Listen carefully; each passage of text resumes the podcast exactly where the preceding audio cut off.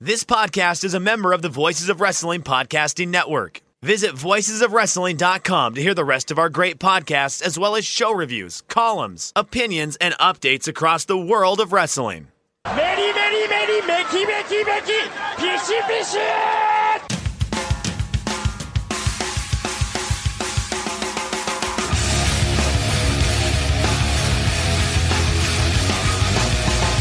Are listening to the Voices of Wrestling podcast with your hosts, Joe Lanza X out go listen to some boring podcast where they're, where they're afraid of their own shadow. Okay? Don't listen to Joe Lanza because Joe Lanza's not changing. and Rich Kraetsch. Give me a I name. like him. Who delivers this guy in a big spot? Joe, don't yell at me. I like In, him. in the big spot, who delivers better than this guy?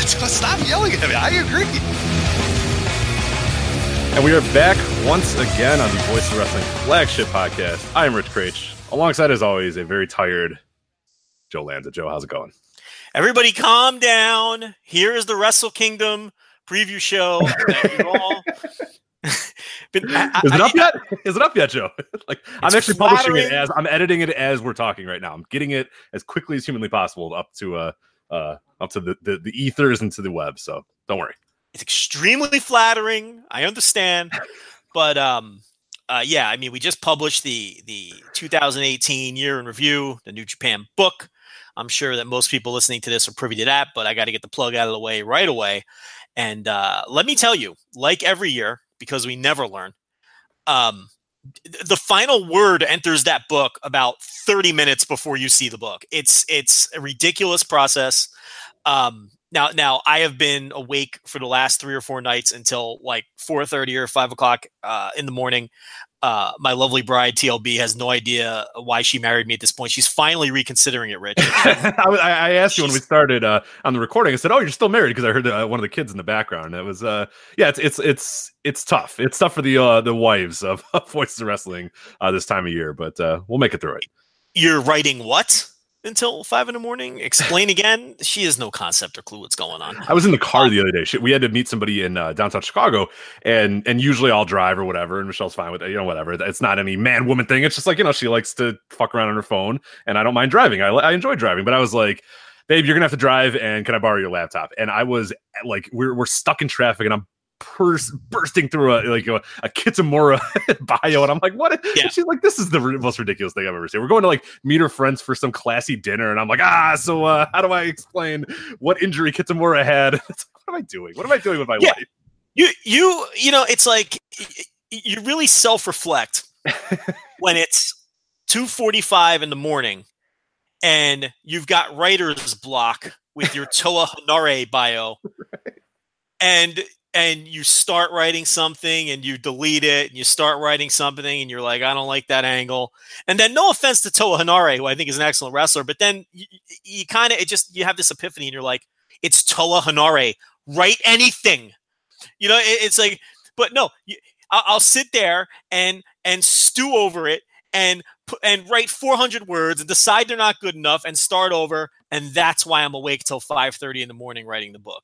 And uh, yes, I am very tired, but it's fine. My sleep pattern is completely destroyed, but that's fine too because I got to stay up in a couple days I was gonna watch. say it needs to be. It needs to be this week, so that's fine. You're you're on the right path then. yeah, you got to watch this dopey show in three days. So, or whatever it is. And, and this way I'll be awake for it because, well, well, like you, I, I'm, I, I don't even want to look at anything New Japan Pro Wrestling related until that fucking show comes on now because uh, uh, you write the book and you get totally burnt out by it. This is a great ad for the book, by the I was way. gonna say voicewrestling.com slash njpw18 to download the book. It uh we were putting it down mostly because we've spent every waking moment of our lives working on it. But uh for those of you who haven't, you'll probably enjoy it a lot. A lot of good stuff. Uh, as always in the book this year, uh, we got essays from a bunch of people all across the the internet, di- different bubbles as well, which I think was an important part about doing it in this in this year's book because you know we can hear from the same five voices over and over and over again, but it was pretty cool to to get a, a, few new perspectives in there in the essays section. We got amazing stats. Uh, Josh Engelman, who works for uh, Daily Fantasy Sports, Awesemo uh, got, did some insane work in, in terms of stats. We got like fall differentials, which is really really cool stuff in there. So yeah, a lot of great stats. As Joe mentioned, the profiles done by uh, John Carroll, Andrew Rich, myself, and and, Joe.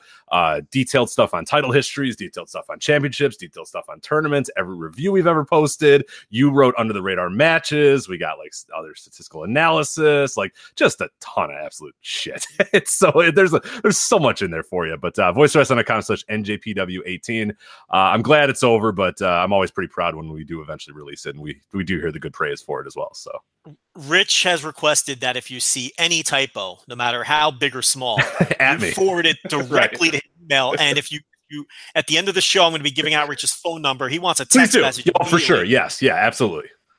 Any misspelling, any typo, anything, because Rich wants nothing more than to get his nose back into that book over the next three days and correct every little mistake in the three hundred thousand. How many words are in this thing? Right, so I got the I got the exact numbers here. Let me. uh Oh God, where did it go? Oh, I had it and I lost it. Uh It was somewhere around. two hundred ninety-seven thousand words. Or somewhere in that rate. Yeah, it was just under 300,000 if I remember correctly. And then uh, something like a 1 1.4 million characters in the book as well. So, yeah, there's quite a lot of content in there. So, Yes, there is. Uh, so, uh, oh, and we should mention it is once again. I don't know if I, I don't even know. I, I can't even hear at this point. I don't know if you mentioned it, but it is uh, uh, name your own price again. Uh, suggested retail price five ninety nine. That's what it'll be for sale for on Amazon. But it is name your own price again. You can download it for free if you like. But please consider that the, uh, the everyone who contributes to the book gets paid directly a percentage based directly off the sales. So uh, if you want to take care of everybody, uh, not me and Rich, forget us. Don't worry about us. But if you want to uh, make sure that everybody else gets taken care of, um, you know, consider uh, throwing a few bucks towards the book. But uh, if you want to, if you've never read it before and and and you want to check it out first, you want to download it for free, or you simply can't afford it, that's fine too. Just slap the download button with zero dollars in the box. But uh, but if you can throw a few bucks at it, so we can uh, split up the pot and make sure everybody gets a nice payday, uh, all the contributors, then uh, then uh, you know give us whatever you can, whatever you feel uh, our effort was worth. So uh, so that's that with the book. Yeah, absolutely. And I know a lot of people did mention, I, I, I should just before we conclude there, uh, Cody did the forward for us as well. Our, our good personal friend Cody, which I, again, I thought was a pretty interesting thing because, you know, we, I, I, and I mentioned this in the introduction to the book too. There's times where I consider him like an actual like enemy of this website at times, but, you know, overall, like the passion of pro wrestling will kind of supersede any of that eventually. So it's kind of cool to, you know, even though we have never seen eye to eye with him, I know you wrote uh, about him in the book and, and, you know, didn't give like 100% glowing reviews. I mean, we're, we're honest. We're going to tell you what we think about stuff. But uh, I, I think it was pretty cool that he was able to do that and do the forward and stuff. And I know people have been really excited about that as well. There's some uh, interesting news on his forward as well. So if you kind of pick through that, you might uh, find something, a little tidbit that you find interesting. So. Yeah, he threw a couple bones in the forward. Now, you know, eh, eh, the absolute cowards that I work with all ran from the Cody profile because they knew he'd probably be. I thought about that. I was like, I'm not touching that. so I wrote the Cody profile, and then I read it back. did a and I, like, job. you know- I said, you know what, this is probably way too positive now. But I, I, I don't know. I just I didn't have a ton of terrible. When I really looked at his New Japan run this year, it really wasn't all that bad. I mean, there it was. It, there was. It, it really. I mean, he parachutes in for the big shows. Right. If you was kill that- if you kill him for not being there, that's one thing, but we don't know the deal. I mean, it, it might, you know, it's it, if if that that's the thing that you can really, if you want to be real negative about Cody this year, is that yeah, he wasn't around all the time, but I, I can't kill the guy for that. I mean, Well- that's you know, Well, what was I supposed to bury? Like the, the Kota Ibushi match was fucking great. Yeah. and and maybe the best match of his life. He had that three way in Australia that I that I I think I wrote about that three way in Australia 19 different times in the book. A match that barely anybody saw, but it is on New Japan World. That match was fucking awesome. yes, Uh, I watched and- it. Uh, I watched it after you. Oh, you did watch 'cause. I, I never was saw it. I hadn't seen it before. So while I was working on the book, I was like, well, fuck, I better watch this. It fucking match rocked. I loved it. The three way, right? The one in Perth. Yeah, yeah, yeah, It was yeah. it was it was Cody, Will Ospreay, and Robbie Eagles. And they just fucking blew and a super hot crowd. You, you know, you can see why I do you understand why I rave about that match 19 times in the book? I mean, just a, a tremendous match. So it's like and, and the thing about the, the Cody Kenny Omega match in the Cow Palace, that match was divisive, but I didn't hate that match. I thought it was just I, I thought it was a pretty good plunder match. So when you really look at his year, I believe me, I was trying to bury the guy, but I, I really couldn't find a lot of angles to bury him. And then I read the profile back and I was like, oh, people are gonna think that I'm just fucking kissing his ass, but what can you do? I just I wrote an honest profile. I don't think it was an overly glowing profile, but I didn't really bury him either, but who knows? But like Rich said, I mean, we've had this ongoing feud with the guy. Um, you know, it, it's it's kind of a love hate thing. I wouldn't say it's on the same scale as the Gabe Sapolsky thing, where he flat out wants to murder us at times, and then other times he's our best bud. It's just one of those things where it, that tells me, Rich, that we're always honest. Yeah, right, right. You know what I mean? That tells me that we're always honest. Where sometimes these guys, you know, don't even, you know, when they want to give a shit. Other times, uh, it, that must mean we're we're doing this properly. Um, but yeah, I mean, you know, Rich reached out to him right forward. He agreed instantly. Look, he understands the game too. You know, it, it's a, a, a, lot of that early stuff. It was kind of hard to get a, a read on Cody, whether he was like working when it came to the bullshit with us or whether he was genuinely upset. I think it was a little bit of both. Um, but I think he does understand the game and and and he does understand that sometimes, you know, we do have to be critical and and, and I, I don't think he's ever truly taken buried the shit out of him sometimes. Some of the stuff, like super personally, it just, you know, I'm sure it hurts professionally to have your work critiqued uh, in in that way. I mean, it, you know, it when people send us shit, uh, you know, it, it, it hurts for a second yeah. sometimes. No, no, it ruins my day, Joe. I'm, I'm sure done. I'm same, done. I'm done when someone talks shit about me. Way they view it. All right. Um, so before we get to the Wrestle Kingdom, of course, that is going to be the big topic of today's show. We do have to touch on uh, two things here. Uh, of course, the first uh, one was uh, some bad news we heard about earlier today. Mean Gene Okerlund passed away. Joe, we've talked a lot about Mean Gene on our uh, Patreon side when we were discussing the uh, Wrestling Observer Hall of Fame and and and you know just just his background and and all he was kind of worth and all that sort of stuff. But um, what were your thoughts when you heard about the passing of Mean Gene? And for, I mean, everybody know. I mean, this is not like sometimes we have to come on here and be like, "Hey, here's what this guy did, and here's like a run that you you should go watch." I'm like, everybody gets Mean Gene, right? Nobody, nobody doesn't quite understand the, the, the impact or the importance of Mean Gene Okerlund, right? Like that, he's pretty universal. Like everyone knows he's the best at what he did, uh, and he was incredible for, at doing it for for decades. Yeah, I don't, I don't have anything else to add. He was the best at what he did. That's that's just it there's no need to expand. Um, I was a Hall of Fame voter for Gene Okerlund until he finally got in. Um, you know, he was. Everyone's familiar with his WWF stuff with Hulk Hogan, and everyone's familiar, you know, with his WCW stuff. You know, shilling for the Hotline and and all that, and and really, what might predate some of our listeners is the AWA stuff, yeah. which you know was arguably his best work. You know, his AWA stuff and his early WWE stuff, I think, is his best work. And and especially when you watch that stuff through 2019, I got it right. Uh, eyes and um, the way that interviewers sort of do their job now compared to how somebody like Gene Okerlund did it, and it's night and day. I mean, now you have robots who just stand there and the wrestler cuts their pre-scripted promo and then they both stare into the void. the abyss yeah. and there's just it's lifeless. It's it's it there's no skill whatsoever. There's no such thing as being good or bad at that job anymore. You just exist. Um, they're hiring you on looks and, and things like that and it, there's really zero skill involved you know and, and and it's really not even the fault of the performers. They have no room to be good or bad at that job they it's just it's just everyone just you just it's it's you follow a very strict protocol and that's that. Where and then you go back and and watch Gene Okerlund and the way he would react with his mannerisms and facial expressions and the best stuff that he did other than you know it, it, weren't even words it was just the way he moved his body the facial expressions he would make when wrestlers said it, to help them emphasize their points and get themselves over and get their opponents over. Yeah, I always like the Mean Gene, like where, where he put his finger over his mouth and kind of like grab his chin, like the I'm, I'm listening, yeah. I'm listening, but I don't know. like, and you knew it was yeah. about to like question, like mm, I don't know about that logic there. I don't, uh, he, I don't quite buy that. Viewer, he's telling the viewer this heel's full of shit. Yeah, really? Are you sure about that? Yeah, I love that. Yeah, and, and and and and the other thing he would do sometimes is like especially in the WWE day, the early WWE days when they would do the local promos and it'd be a guy who wasn't a particularly smooth promo and he was losing his way. Mean Gene had a way to either get those guys back on track by you know taking the mic from them and and and saying something to get them back on track uh, you know with their thought process. Or if it was an absolute train wreck he would just lean into it and make sure it was just a, a the worst train wreck possible so it was entertaining on some level.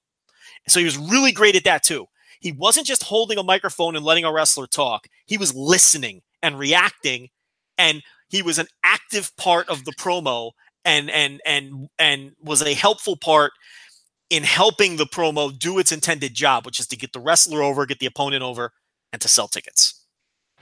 Uh, and lastly, before we move on, you know, for people that were talking about the AWA stuff, if they haven't seen it, what what in in what made him that much better? You think in AWA than than in, WWE or even in WCW? And, and and you mentioned like the early parts of WWE was was a little bit different than obviously the later years. But what was so important about him for in, in AWA for people that may not have ever seen that or or or are going to seek it out now if they have the ability to? Well, I don't think he was drastically different. I think it's probably just a matter of um, less oversight and less hands-on from his bosses in AWA than he had. It's the same thing 30 years ago as it is today. Vince McMahon's a very hand-on, hands-on guy who wants things done his way. I'm not saying look, his work was great in WWF too, I, especially early on. Yeah. And and I guess that explanation would make sense because he came into the WWF in what 84 or something like 84 85 84 84 84 yeah. Yeah. So it's like eh, you know Mean Gene in 84, 85 is very different than Mean Gene in, you know, 1990 WWF because Vince McMahon was very different. He was more hands on uh, as the years passed and more controlling over every little bit to where, and that has continued today.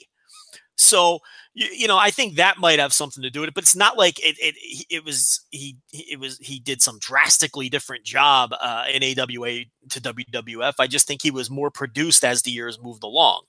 And then by the time he got to WCW, it was less about the stand up promo to try to sell a ticket to Des Moines, Iowa, and it was more about getting people to call that hotline. And right. it was and he about, was so good. I mean, the hotline was the sleaze of all sleaze. But Mhm. dude, that guy was making so much money on the hotline. I think I think if I remember correctly, he had a deal where he got like some huge percentage of hotline sales. So it's like, of course, this guy's sole intention is going to be to send people to the hotline or whatever. And he did it like amazingly well. I forget one time I I know uh, in one of the bios, I think Dave talked about the money that he brought in on a yearly basis just from that hotline. It's like nuts when you realize that. Like wrestling hotlines were such a big deal, and and and WCW was one of the most profitable ones.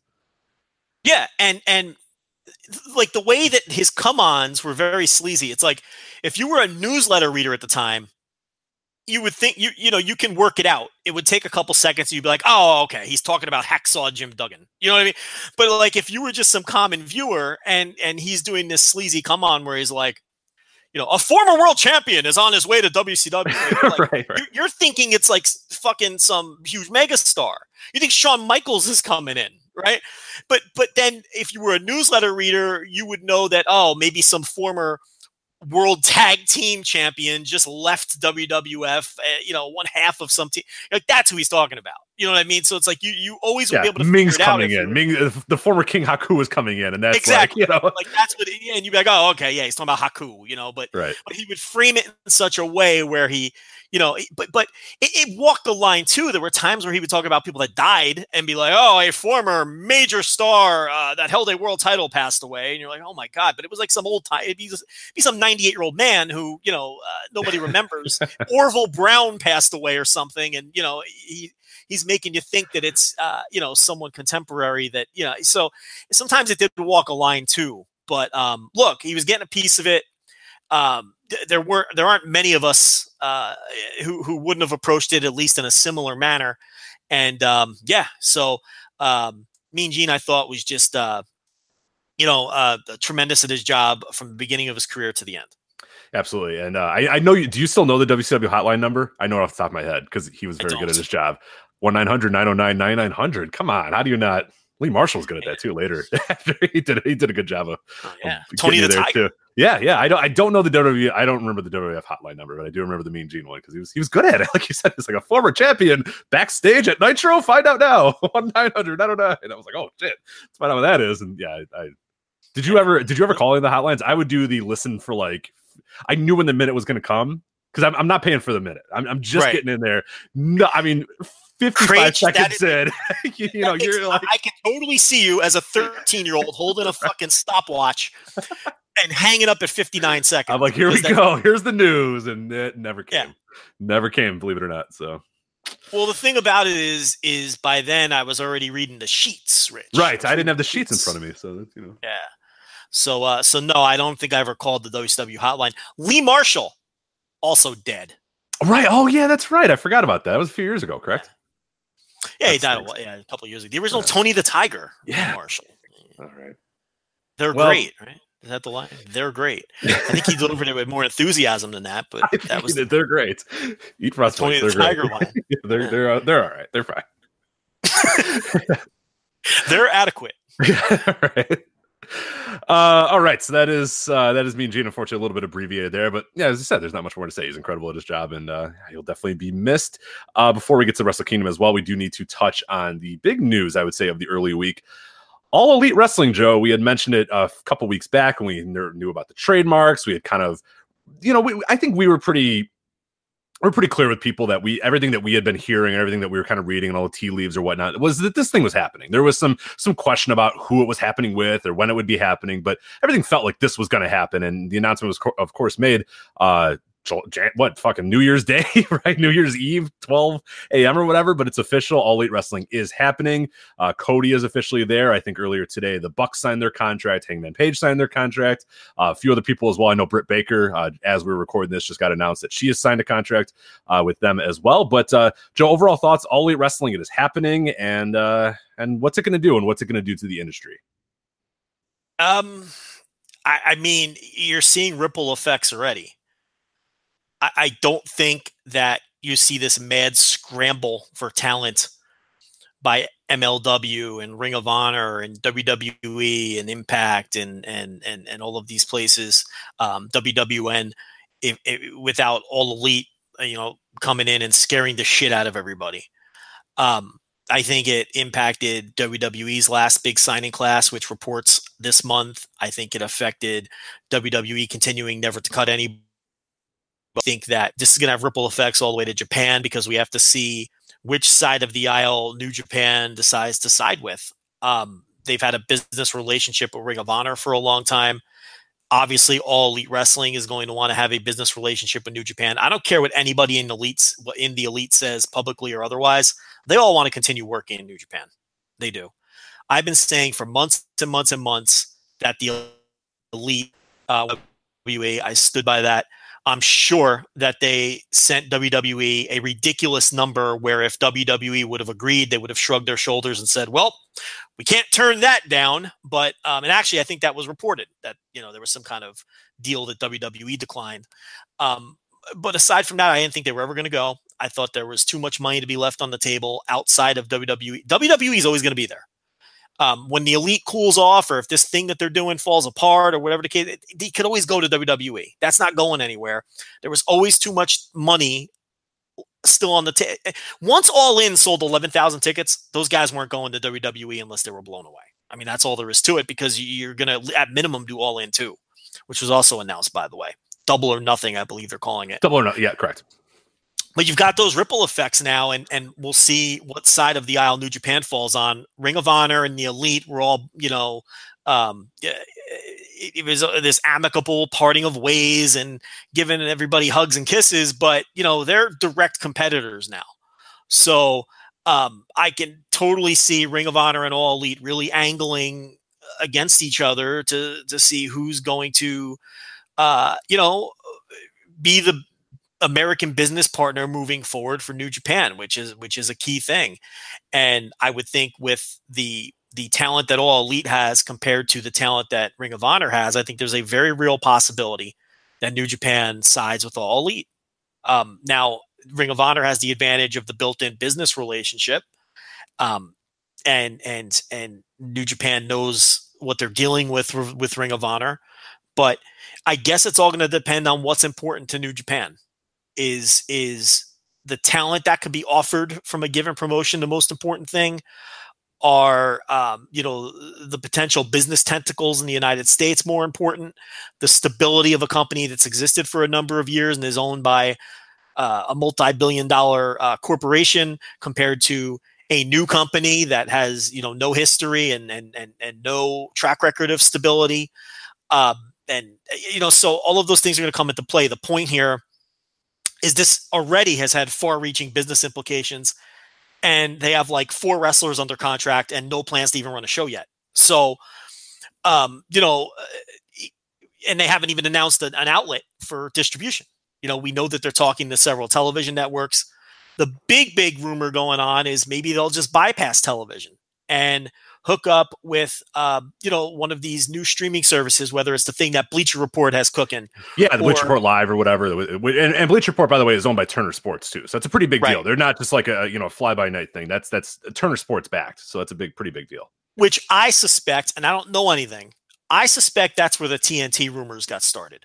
I think so I- too. Yeah, TNT is a weird spot for them. Maybe TBS, but I feel like if there was going to be any property that they would want to send people to, it's probably that BR Live or whatever. I think that's what they call it, BR Live, because that's more of the sports property uh, uh, uh, of TNT. Other than you know, obviously TNT has has NBA and they'll still show that, but for the most part, otherwise they kind of stay out of it. Yeah, you're what your Saturday night baseball, your Sunday afternoon baseball, or whatever on TBS. But for the most part, they kind of steer clear of sports. And and I would assume that if they were going to bring on another sports property, it would probably be for that BR Live, which is you know has, gets a decent amount of traction. But I think they would if if they can get a big time wrestling company or a big time something live to go on there, I think they would definitely prefer that. Yeah. So I suspect that somebody heard Turner thrown out there and just assume that meant the television side. I, I I think that's how that rumor got started. Again, I know nothing. Um, we know way less than people think. we No. I know everyone's like, ah, you know, and I'm like, dude, I know what you know, man. Like, I know what you know. I hear I the same. heard- we've been reading the tea leaves. I think that's what I mentioned earlier. Is when we talked about this many, many in November, the idea that you know people were talking about the trademarks were filed, and we kind of said, okay, well, if trademarks are filed, there you go. And it was Tony Khan and and and, and Shad Khan at that point too, and we kind of talked about, them both. And Tony Khan it was mentioned in the Observer as being you know Wrestling Observer subscriber for years. So we're like, hey, this guy knows what he's doing or whatnot. And then everything else, we've basically just been kind of following along. You can kind of look at people going nuts, people getting signed, Walter getting the deal that he got, and we were like, all right, well, th- we I think we flat out said that what four or five weeks ago that when we were talking about all these contracts that now you know for a fact this all elite thing is happening because Absolutely. the reason this is all happening is because everyone's freaking out. If everyone starts signing and going nuts and WWE starts doing this and doing this and doing that, you know something's happening. I don't know what's happening, but Yeah. something is happening. We knew that something was happening. Yeah, and it's like we we we're hearing the same circular rumors that everybody else is hearing. I, I don't know anything nobody else knows. Um, you know, it's it's I, ain't nothing verifiable anyway. I mean, we've we've seen some names of indie wrestlers who have supposedly signed. You want me to come on this show and start rattling off those names? We don't know that that's true. Right. I can't do that. That's not that's not Joe Lanza and Rich Kraetsch, you know, hoarding information and and playing the we know something you don't know game. I can't. Th- that's that's pretty irresponsible. That could hurt someone's career. Um, if I just throw out someone's name who has a contract with someone else that hasn't expired yet, and you, you- I'm not messing with that shit. Okay, I'm not getting sued by insert you know indie wrestler here because I I killed his contract. But I mean, you know, so I've seen a couple of the names that they're bringing in, and they all make sense. I mean, our listeners are smart. If there's an indie wrestler out there who has a pretty decent name, right, and you haven't seen them sign somewhere else, it's probably one of the names we've seen. okay, this isn't difficult. They're signing anyone with name value. So just think of your favorite indie star. Hmm, he's not signed. They've probably signed him or are going to sign him. Right. You know, it's not like, you know, this isn't, they're not being select. There's no room to be selective here. There's not a, a gigantic pool of talent. You know, you have to take what's out there and you have to sign the biggest names. And those biggest names are the names that we've had come through our inbox as rumored to either have signed or or or signing shortly. And contracts take time. The Young Bucks weren't even signed to this thing um, at the time that they announced uh, that it was being rolled out. You know, they didn't sign until a day later. Cody was the only one that had his name on paper when the thing got announced. So, um, you know, it takes time for lawyers to look over things and get things documented, but the names will come out over time. But I mean, yeah, I mean, you see the ripple effects already. There's a lot of conjecture out there. Oh, people are overblowing the impact that this thing is going to have. I, I, think people are downplaying the impact that this thing is going to have. Quite honestly, I, I think the problem you run into, Rich, and I know you could expand on this point, is if you use the word competition. I found this out. Yes, I found out this is a very, very, very dirty word this week. So if you use the word competition, okay, people think the word competition means you're going to battle them head to head on Monday nights and it's going to be the Monday Night Wars over again and they're going to topple WWE and take their market share. That's not what competition means. Competition means a lot of different things. All Elite Wrestling is already competition for WWE. Do you know how I know that? Because they just signed five wrestlers that WWE was interested in signing. WWE made an offer to Hangman Page uh, a month and a half ago, two months ago. Hangman Page signed with All Elite Wrestling. WWE talked to the Young Bucks and Cody a week ago or whatever it was. Those guys are signed to All Elite Wrestling. Okay, so it's like you know, competition. When we say that they're competition for WWE, of course we don't think that they're competing on the same level playing field yet. That's not what that means, you dopes. What it means is that they're competition in, in a million other ways for talent primarily, for whatever part of market share that they can manage to steal. Which again, it's not going to be fifty percent or eighty percent of it, but you know they're looking to take uh, a small piece of that pie of the market share. They're competition already. MLW's competition, Ring of Honor's competition, Impact is competition. It doesn't mean that they're they're all varying degrees of competition. It doesn't mean that they're serious competition. Right. Being a player in the marketplace is, is, it is means that you're competition. It, but people see the word competition. Yeah, and think that they're going on live on Monday night on TNT and they're going to beat them in the ratings. Right. And, and, like, no, that's not at all what we're saying. But not what we're saying at all. So it, it it's it's you know that that kind of drives you nuts. And I think while there I have I've seen more people downplaying the impact of all elite wrestling than I've seen people going crazy with on, on the other side of it with how successful they're gonna I don't see anyone saying, Oh, they're gonna go out there and crush WWE. Oh, they're gonna fucking no one's saying that. What I'm seeing is oh, they're just going to be another insignificant promotion. That's going to be FloSlam all over again. It's going to be global. I saw some guy dropped the Global Force, Force wrestling. wrestling. Now there are there are some very distinct differences between this and Global Force Wrestling. I'll let you finish your point, but I'll uh, I'll put a pin in that right yeah. there. But yeah, go ahead. Yeah, I mean, well, that's the point I was going to make. It's like it's like those are the people who are way off the reservation here. Okay, the people who are severely downplaying. Oh, who's going to go jump to? Oh, they're going to get Tye Dillinger. Big deal. You're really missing the big picture if you if if if you're not understanding. First of all, uh, the person who is behind this thing. Okay, we still have people dropping in our mentions saying, "Well, the Young Bucks and Cody Rhodes, they can't pay for wrestlers with their T-shirt money." They're right. Correct. Absolutely correct. Yeah, YouTube, you do not make enough money on YouTube to uh, fund an entire uh, touring wrestling brand. Correct. Correct, sir. Indeed. Thank you for thank you for Meltzer splaining me that that key information. Thank you. You know they're just clueless. Uh, you know, you, you know the Khan family. And look, here's the big thing: how much are they willing to invest in it? Now, I saw a number thrown around. The initial investment from the, from Tony Khan is going to be 100 million dollars. Now, what does that tell me? Number one, if that's true, Okay. If that's true, what does that tell me? Tony Khan's personal, uh, uh, his, his, his, his, uh, he's worth, I believe I read $3.5 million himself, independent of his family. Correct. So if there's a, is that correct? Is that a number you saw? I think that's, well? yeah, I saw that one as well. It's hard to get like exact numbers when you look at these net networks or whatever. So we're kind of in ranges, but I, I, saw somewhere three to four, somewhere in that range, three to four uh, million was, was the range. So let's give him five. So yeah. Tony Khan is worth $5 million for the sake of this argument. Okay, we know his father is worth multiple multiples of like seven billion or something like that. So yeah, a little bit more. His father is one of the legitimately one of the richest people on earth. I mean, that's not hyperbole. He is. Okay, so that's the kind of money we're talking about. He can buy and sell Vince McMahon. Okay, now here's the difference. Vince McMahon will go broke.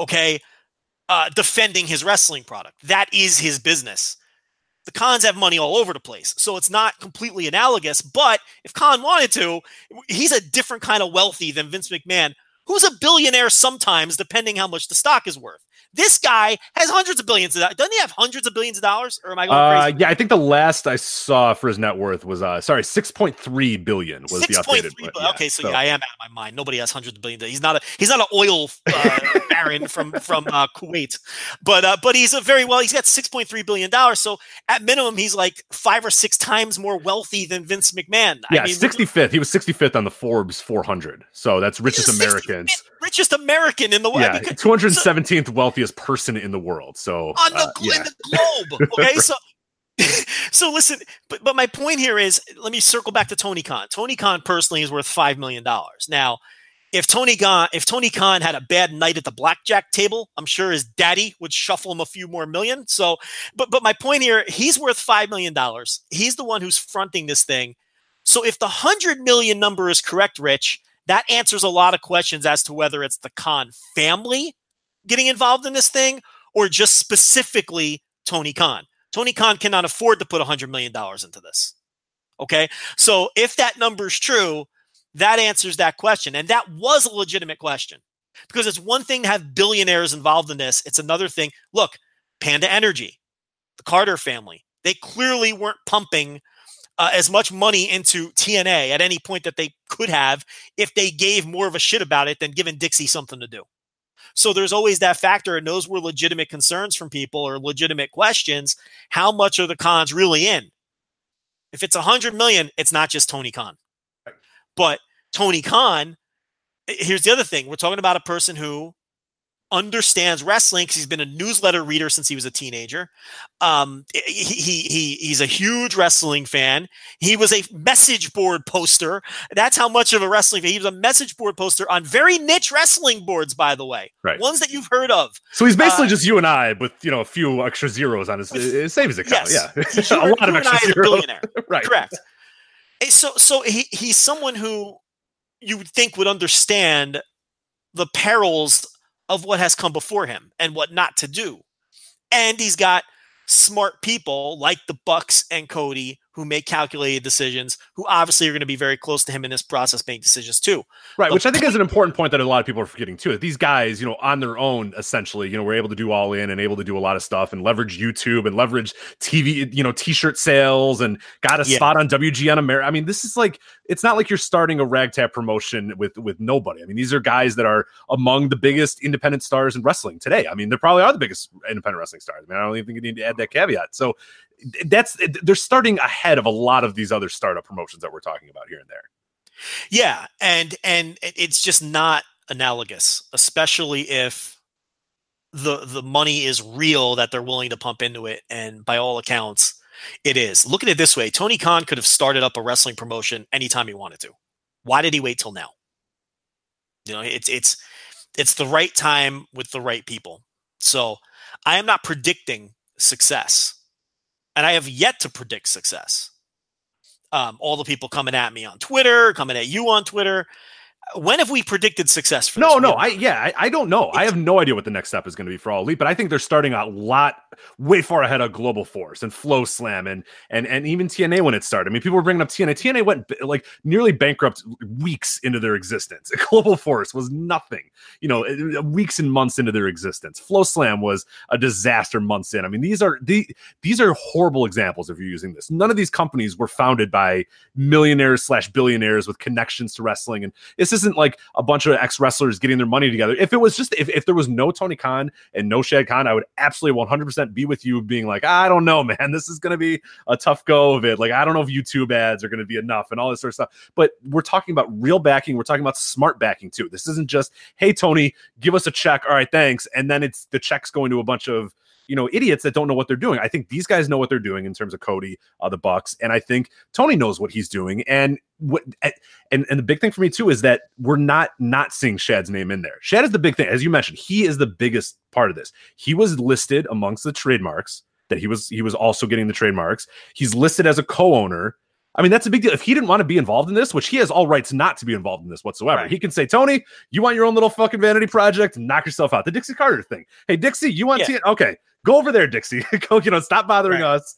You know, the, the Bob Carter saying, I got all this, you know, go over there, have fun with this little toy, you know, go enjoy it. But he, we're, we're not seeing that. We're seeing Shad Khan at, named a lot of these times. Not that he's going to be a day to day operations guy, but you said right there that hundred thousand, a hundred million dollar figure, whether that's to be believed or not. I think it's to be believed or not is that his name is being referenced a lot in this. So that that gives me a little bit more confidence because even if Tony blew through, as you said, all ten million or all whatever million he's worth in, in a minute, he's got the backing of you know a, a, multi you know six time billionaire father behind him who who you know I think would Yeah. would probably front a little bit. So, but but even that, like I I'm confident that that's not what's going to happen because I think there's enough smart people in the room more so than the Jarrett's deciding that we're going to do weekly pay per views or FloSlam deciding, hey, we're going to sign everybody in the world, and then realizing, oh wait, we can't sign anybody in the world. Okay, now what do we have left with this site? And, and it's absolutely nothing. Or you know, Global Force Wrestling, which was again the Jarrett's pulling their money together and just kind of figuring out something from there. So I think there's a lot, you know, yeah, you can bring up other wrestling startups, but I think that's it- it's a bad analogy because this one is different than the rest of those. It is different. And we're seeing the reactions are different too. Nobody reacted when Global Force. What did WWE do when Global Force was founded? Nothing, because they knew it was a Yeah. joke. You know TNA they maybe a little bit, but even then, it wasn't really until TNA started going on, on on Spike and even going on Monday that you saw WWE give any sort of care to TNA. They didn't give a shit about it because they knew it was going to fail from day one, and we knew you know they knew FloSlam was going to fail, and they knew all that, and they were a, a, a part of FloSlam in terms of you know funding it or whatnot. So there's there's it's just different. This is a lot different. So just to use a lazy ah, ah TNA again ah that that's just you, you, you're missing the boat. You're missing the bigger picture with that. You just don't have you, you may just be ignorant to the information, or it's just I think it's so ingrained in people that WWE is just because we have an entire we have adults who don't remember competition. We have adults who don't remember that who are fans. So it's just ingrained into a lot of people that it's just they're so far ahead of the game and no one will ever seriously compete with them. And I don't know that this entity will, but I think that this entity has a chance to at least gain legitimate market share. WWE might be so far ahead at this point that it, it may take decades for someone to legitimately compete. With that said, we know how quickly things change in wrestling and how things can turn. It really only takes one television executive to change the course of wrestling history. We've learned that if you've looked at history, that's all it takes. It takes one executive making one decision to put someone on the air and pump uh, a half a billion dollars into them, or take someone off the air in the case of WCW and end them instantly. I mean, we've seen it. So while I say it may take years and years and years for someone to compete, it really just takes the stroke of a pen to yeah. change the course of history in pro wrestling, and we've seen that over and over and over. Um, so listen, I I am th- this one is different, um, just because of of of uh, various factors that we've already discussed. We're seeing the ripple effects already.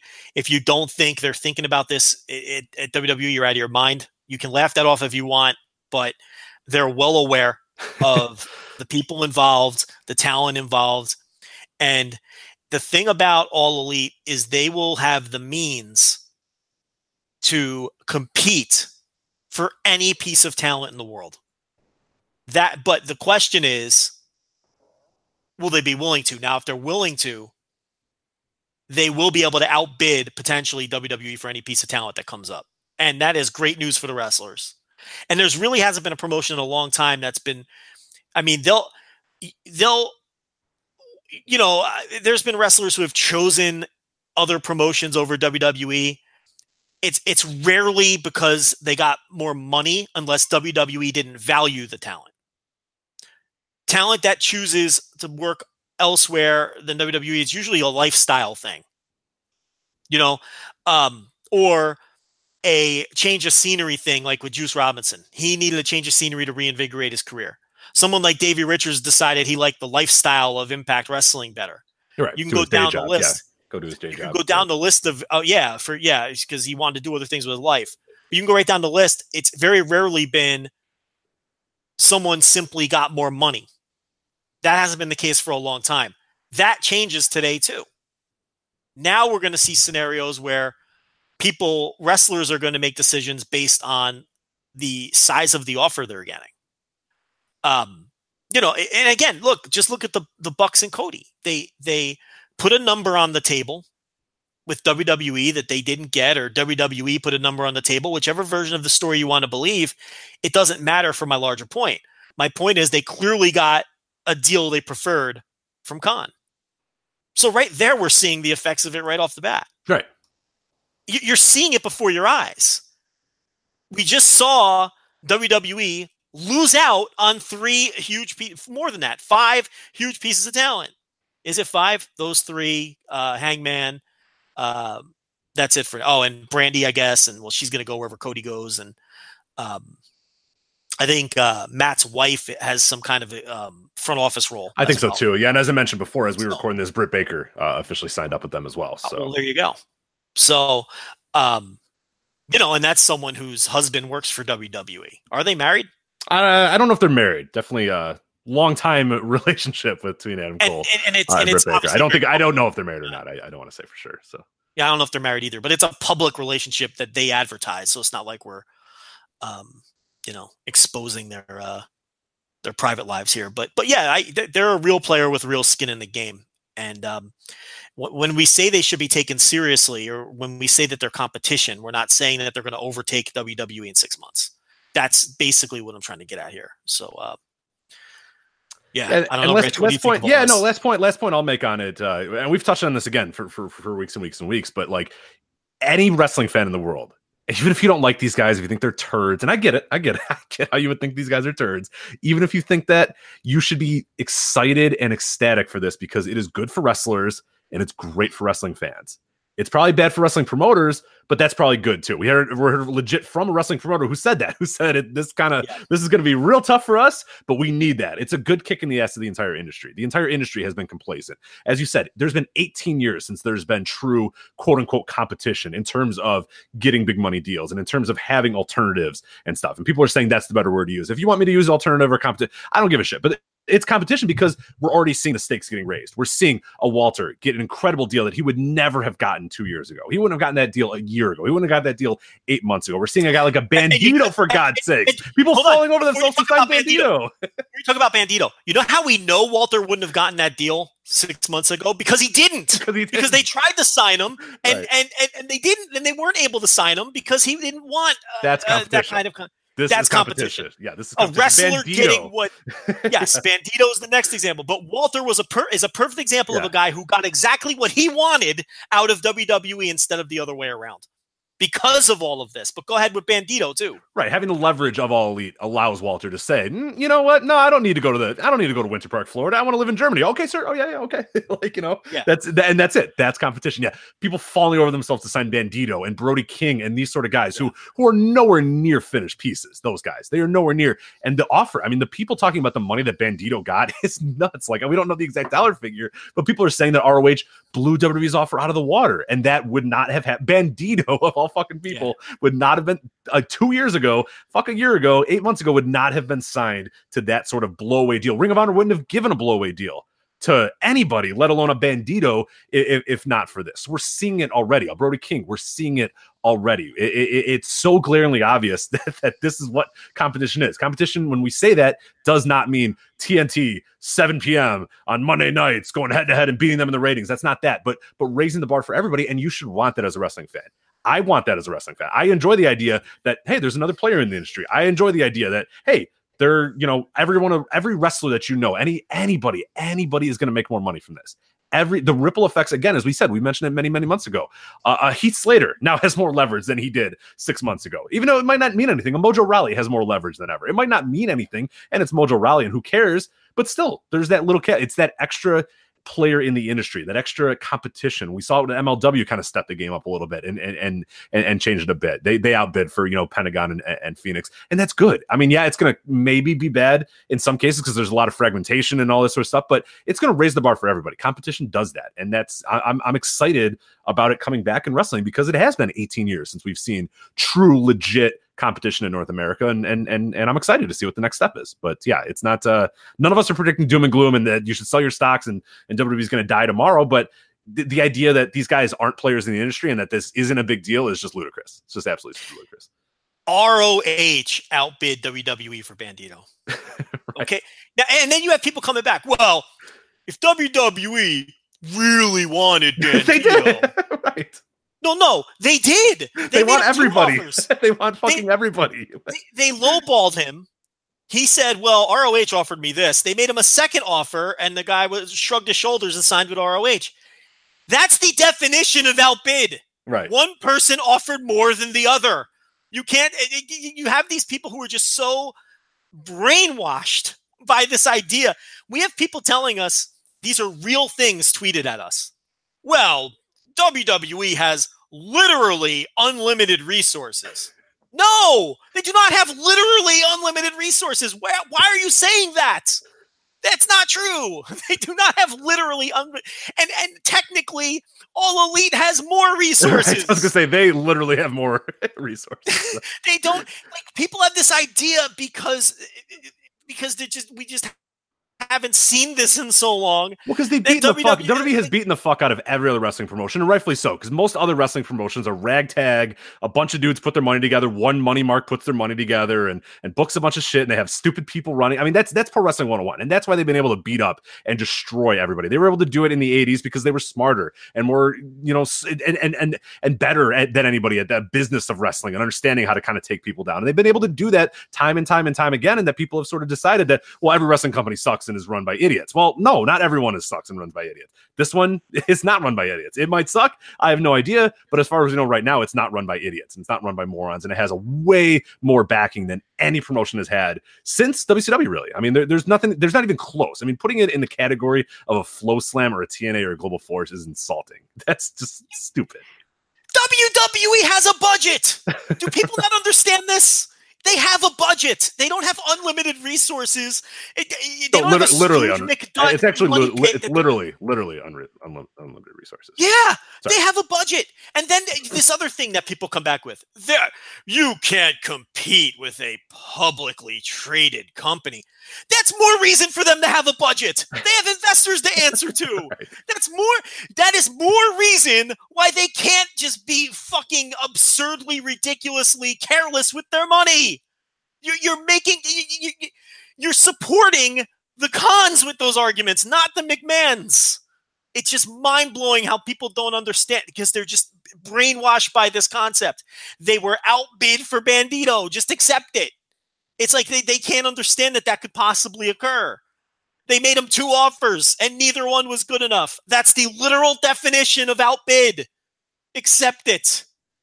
If they really wanted him, if they they did really want him, they made him two offers. They weren't good enough. Rich, it just drives me insane.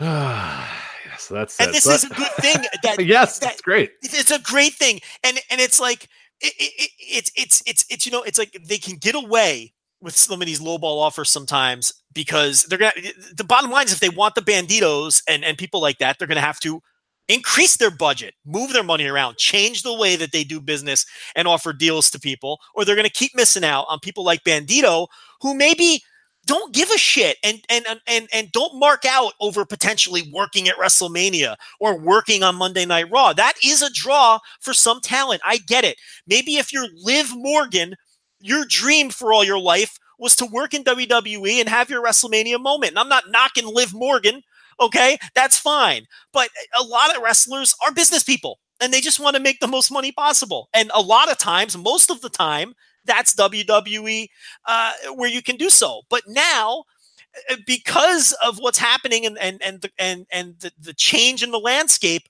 other places can pay these people uh, more money than WWE can. And, and listen, WWE will probably win most of these bidding wars. They will, but they're not going to win all of them. And, and and they they've just lost about a half a dozen of them in the last two weeks. And if you're a WWE fan, that's great news. That's only going to push them. Don't you understand? All of that talent that you complain that they waste, uh, they're going to be in fear that they can lose those people. TJ Perkins is tweeting, trying to get fired. he really is. And you're going to see more of that because you're going to you're really going to see how frustrated a lot of the talent is in that company. You always hear the whispers. They don't shout it out on Twitter like why do you think TG, TJP has the balls to go on Twitter right now and basically try Right. to get fired? He wouldn't do that eight months ago. He wouldn't do that a year ago. He wouldn't have did it 2 days ago. right. okay but but now the landscape is different he can get fired and he could have four other companies bidding for his services because tjp called up bandito and said they paid you what and he said well fuck this i'm working two times a month i never get house show money i'm never on the pay-per-views i want out Who was that? Uh, oh, Metalik was like, "Hey, what should I do next year? like, hey, Yeah. where, like, where should I go?" Metalik put a poll up where do you want to work next year they, it- this is this is a great thing. Right. You're now all of This this, is competition, talent. by the way. By the way, you know, This this, is this, all this happening is competition. But okay, go on. all of this talent that was unhappy that had to keep their mouth shut because they wanted to keep putting food on the table don't have to anymore. And there's others, believe me. TJP's the kind of guy, he's got the kind of personality where he's going to be, you know, he's going to be uh, brash when it comes to this stuff. He doesn't give a fuck. That's his person. But there's plenty of talent there who's just stewing under the surface, watching the, the watching the clock and waiting for their contracts to run out. And that's just and, and you're fooling yourself if you don't think that's the case. And the lucky ones are the ones whose contracts run out in like the next six months. Because you know the uncertainty. I, you know the ones who just signed a three-year extension and, and aren't getting anywhere. They're the ones that are like, oh fuck, I hope this thing works out for another three years. But if you're any piece of talent where your contract's up, even if you want to stay in WWE, this is the greatest fucking thing to ever happen to you. Yeah. And if you're a WWE fan, this is only going to push them. They sucked last year. Don't you want them to be better? If they if they if they feel like they have to finally put effort into pushing new faces and pushing people and putting on a better show and drawing ratings and doing all of those things because they're not complacent anymore. If you're a big WWE fan, that's all good for you. So these are ripple effects that again they extend across the fucking Pacific to New Japan because now all their talents in play too. And don't think Kushida and the rest of those guys don't understand that either. They do. That's why you're hearing these Kushida rumors. That's why you hear rumors that WWE has their eye on New Japan talent. New Japan has their eye on WWE talent. And their talent's not dumb. They're going to play all these people against each other. Why do you think Kenny Omega has stayed out of this? He's playing everyone against each other. Why do you think he's leaking to Dave Meltzer that he's thinking about that WWE offer? Because he wants New Japan to go higher. Kenny Omega doesn't want to go to WWE right now. Why would he? Why would he cash those chips right now when you have this all elite money on the table and you're the fucking champion in New Japan and you can main event again for another three years? You, why would he go to WWE now? But its leverage is good. But leverage is good. So Because the right, so you play that leverage and you play all three of them against each other. Kenny Omega is pulling all the strings, okay? Because wherever Kenny Omega lands is who New Japan is going to do business with. If Kenny Omega goes to All Elite, you think New Japan is going to snub their nose at All Elite and keep working with Ring of Honor so they can get Beer City Bruiser coming in every third tour? Kenny Omega. Shane Taylor, Shane Taylor signed Ring of Honor, so you know. Yeah, yeah, Big yeah. move there, big move. I mean, so geez, you know, uh, use your brains. Think analytically here. Why do you think Kenny Omega's staying out of everything? He's jacking his price up. You know, and and, and, he, and you know he wants he wants to stay on this new. All of those elite guys want to stay in New Japan. They all want to sign all elite contracts and and stay and somehow stay in New Japan because that's how they're going to maximize uh, the amount of money they're going to make. But listen, if I'm Kenny Omega and uh, I get a fax, he's not going to get a fax because it's not 1997. But if I get an email I was gonna say. I hope they're not doing business via fax. That's uh, and it comes it comes through slowly too, like the scene in Jerry Maguire. yeah, uh, uh, Yeah, uh, the dot matrix paper coming out of there. Like, Yeah. but uh but, but you know he's gonna get if he gets an email that says they're gonna pay him five million dollars a year yeah i'm sure he'd make the move you know but but you know this is all they're all it's leverage right now and that's what wrestlers have and it's only gonna improve your experience as a fan so um i don't know i got i, I didn't even think we were gonna talk about this and now i'm all fired Yeah, up yeah, it i'm happened. standing i'm out of my chair and i'm standing because i've got three days of bottled up let me tell you something the worst thing that could ever happen to you is to have tweets blow up. Okay. I randomly was tweeting out the information the other night as it was becoming available. I was listening to Observer Radio and all that after the Being the Elite announcement. I was just tweeting out the information for our followers. Hey, here's what Dave had to say. He had a lot of information on this. What happened was, Rich, there weren't a lot of other people awake. There weren't a lot of other people tweeting information about All Elite. So our tweets were getting retweeted everywhere. And for Rich, please describe our fucking notifications oh, over the the fucking past 48 dumpster fire. fire. There's some good stuff. There's some good, but there's also a lot of fire too. there are so many dumb people on this planet that it's incomprehensible. I I already knew that 90% of the people on the planet were complete fucking idiots, but you really don't get the full scope of it. Buy our ebook, by the way. voicewrestling.com slash NJPW18. That's right. You don't really get the full scope of how stupid people are until you have a tweet blow up and and and then they continue to have these conversations with each other while we're still tagged in 3 days after we've stopped responding to them or or not responded to them at all. My fa- yeah, that's my favorite thing is the people arguing with each other. And I'm just like, oh my god! Every time my phone both- buzzes, I'm like, stop. And, and not only that, people arguing with each other, and all three of them are complete idiots. Like no one's making a good point. Like please take that somewhere. Like in real life, you don't have to deal with that. Like if you if if you're at, if you're in the mall, okay, and you're sitting in the food court. and there's three mouth breathing, total fucking morons having the worst conversation on earth one table over from you when you're just trying to eat your Panda Express. Okay. You can get up and pick up your fucking chicken chow mein and go sit across the food court, and you don't have to listen to those three fucking morons you know, eating their Sbarro, uh, you know, having I knew, their I knew you were going to drop. Sbarro in there. I knew I was trying to wonder if there was any better one. I knew it was going to be Sbarro. okay, you can get up and move. Unfortunately, on Twitter, it's like you're in the dumbest food court in America and you're completely surrounded and you're chained to the fucking table and you can't move. Okay, that's what our Twitter mentions are like. So it, it, it, there's no fucking escape. I'm trying to sell a book here and I can't see what people are saying about it because I've got 19 people uh, in the fucking mentions every 30 seconds telling me that Cody can't afford to pay John Cena if he becomes a free agent. This is what I'm dealing with. it's been a long few days, folks. there we go. But that is all elite wrestling. Oh man. So we got to get, of course, to our big promised Wrestle Kingdom 13 preview. But before we do that, we do want to let you know that this episode of the Voice Wrestling Flagship Podcast is sponsored by our good friends at Grapple. Grapple is back, in case you haven't heard about Grapple, in case you haven't heard us talk about it as well. Uh, Grapple is a wrestling ratings app. It's available for free on the App Store and Google Play. You can rate matches across a range of promotions and see what the average score is from all Grapple users. You can also follow Grapple users like myself and Joe. Uh, Joe, I know you used a lot during World Tag League. I know you're going to use a lot during the next few months here, but uh, a little bit of your experiences uh, using Grapple and, and, and put some ratings on there as well. As you know, I am a certified accurate star rater. Correct. And uh, you can follow me on the Grapple app. Not only do you get a disgustingly handsome screenshot of my face, but you you you also get all of my accurate star ratings in one neat and tidy page.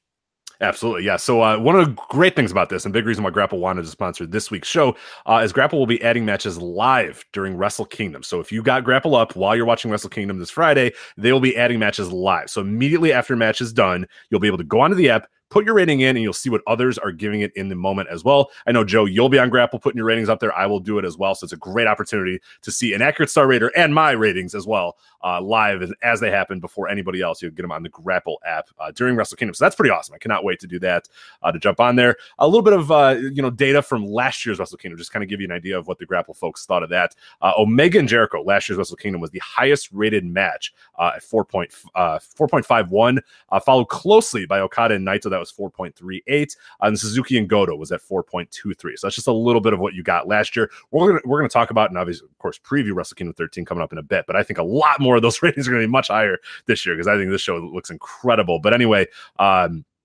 of course, thank you uh, to the Voice Wrestling listeners always for uh, downloading Grapple. They've gotten a bunch of great support from Voice Wrestling listeners. They know when we do one of these ads and we talk about it and they get a bunch of downloads, they know that it's because of you guys. So it's really cool that you're on there. Uh, so definitely want to make sure that you uh, download Grapple. Uh, all you have to do is search G R A P P L on the App Store and Google Play. You can download it again for free. Also, you can follow them on Twitter at Grapple App. That's G R A P P L A P P on Twitter. Anything you notice about the site, I know they're great about that. If you notice something that's a little weird, if you have a request about something, hey, why don't you add this? Why don't you do this? Why don't you do that? They they're very open to any sort of suggestions that you have. So definitely got to get them uh, get at them on Twitter. And I know in 2019 they're adding a bunch of different promotions and a bunch of different shows, past and present as well. And I think that's a cool thing about it too. Is you can go historically and uh, do some ratings as well. So uh, anyway, again, live during Wrestle Kingdom, Grapple will be updating uh, matches, so you don't have to wait a day or two to, to to put your ratings. You can just refresh. Minute you know Cody and Juice is done, you can slap that rating on there. The minute Ospreay and Ibushi's done, you can slap that rating on there uh, and find out what people are doing. But uh, definitely want to download that G R A P P L for free on the App Store and Google Play. And we, of course, thank Grapple for sponsoring us once again. All right. It's finally here, Joe. Wrestle Kingdom 13. We did a uh, mild, mild, short preview a few weeks ago, promising that this is going to be the big daddy, and the rest of the show now will be our Wrestle Kingdom preview. Uh, overall thoughts. I mean, this show looks fucking. I, I, I, it wasn't until today that I really kind of read it and and just got like, oh, dude, there's so, there's eight title matches on the show, Joe. There's so much good stuff on this. Tomohiro Ishii and Zack Sabre Jr. I think this is the match where, as I was reading it and going through and prepping for the show, I was like, Joe, that is the fourth match, the third match if you don't count the pre-show. That's a main event in like 90% of promotions across the world, and that is the third match from the bottom. Tomohiro Ishii and Zack Sabre Jr. This card's incredible. What what are your thoughts overall on Wrestle Kingdom?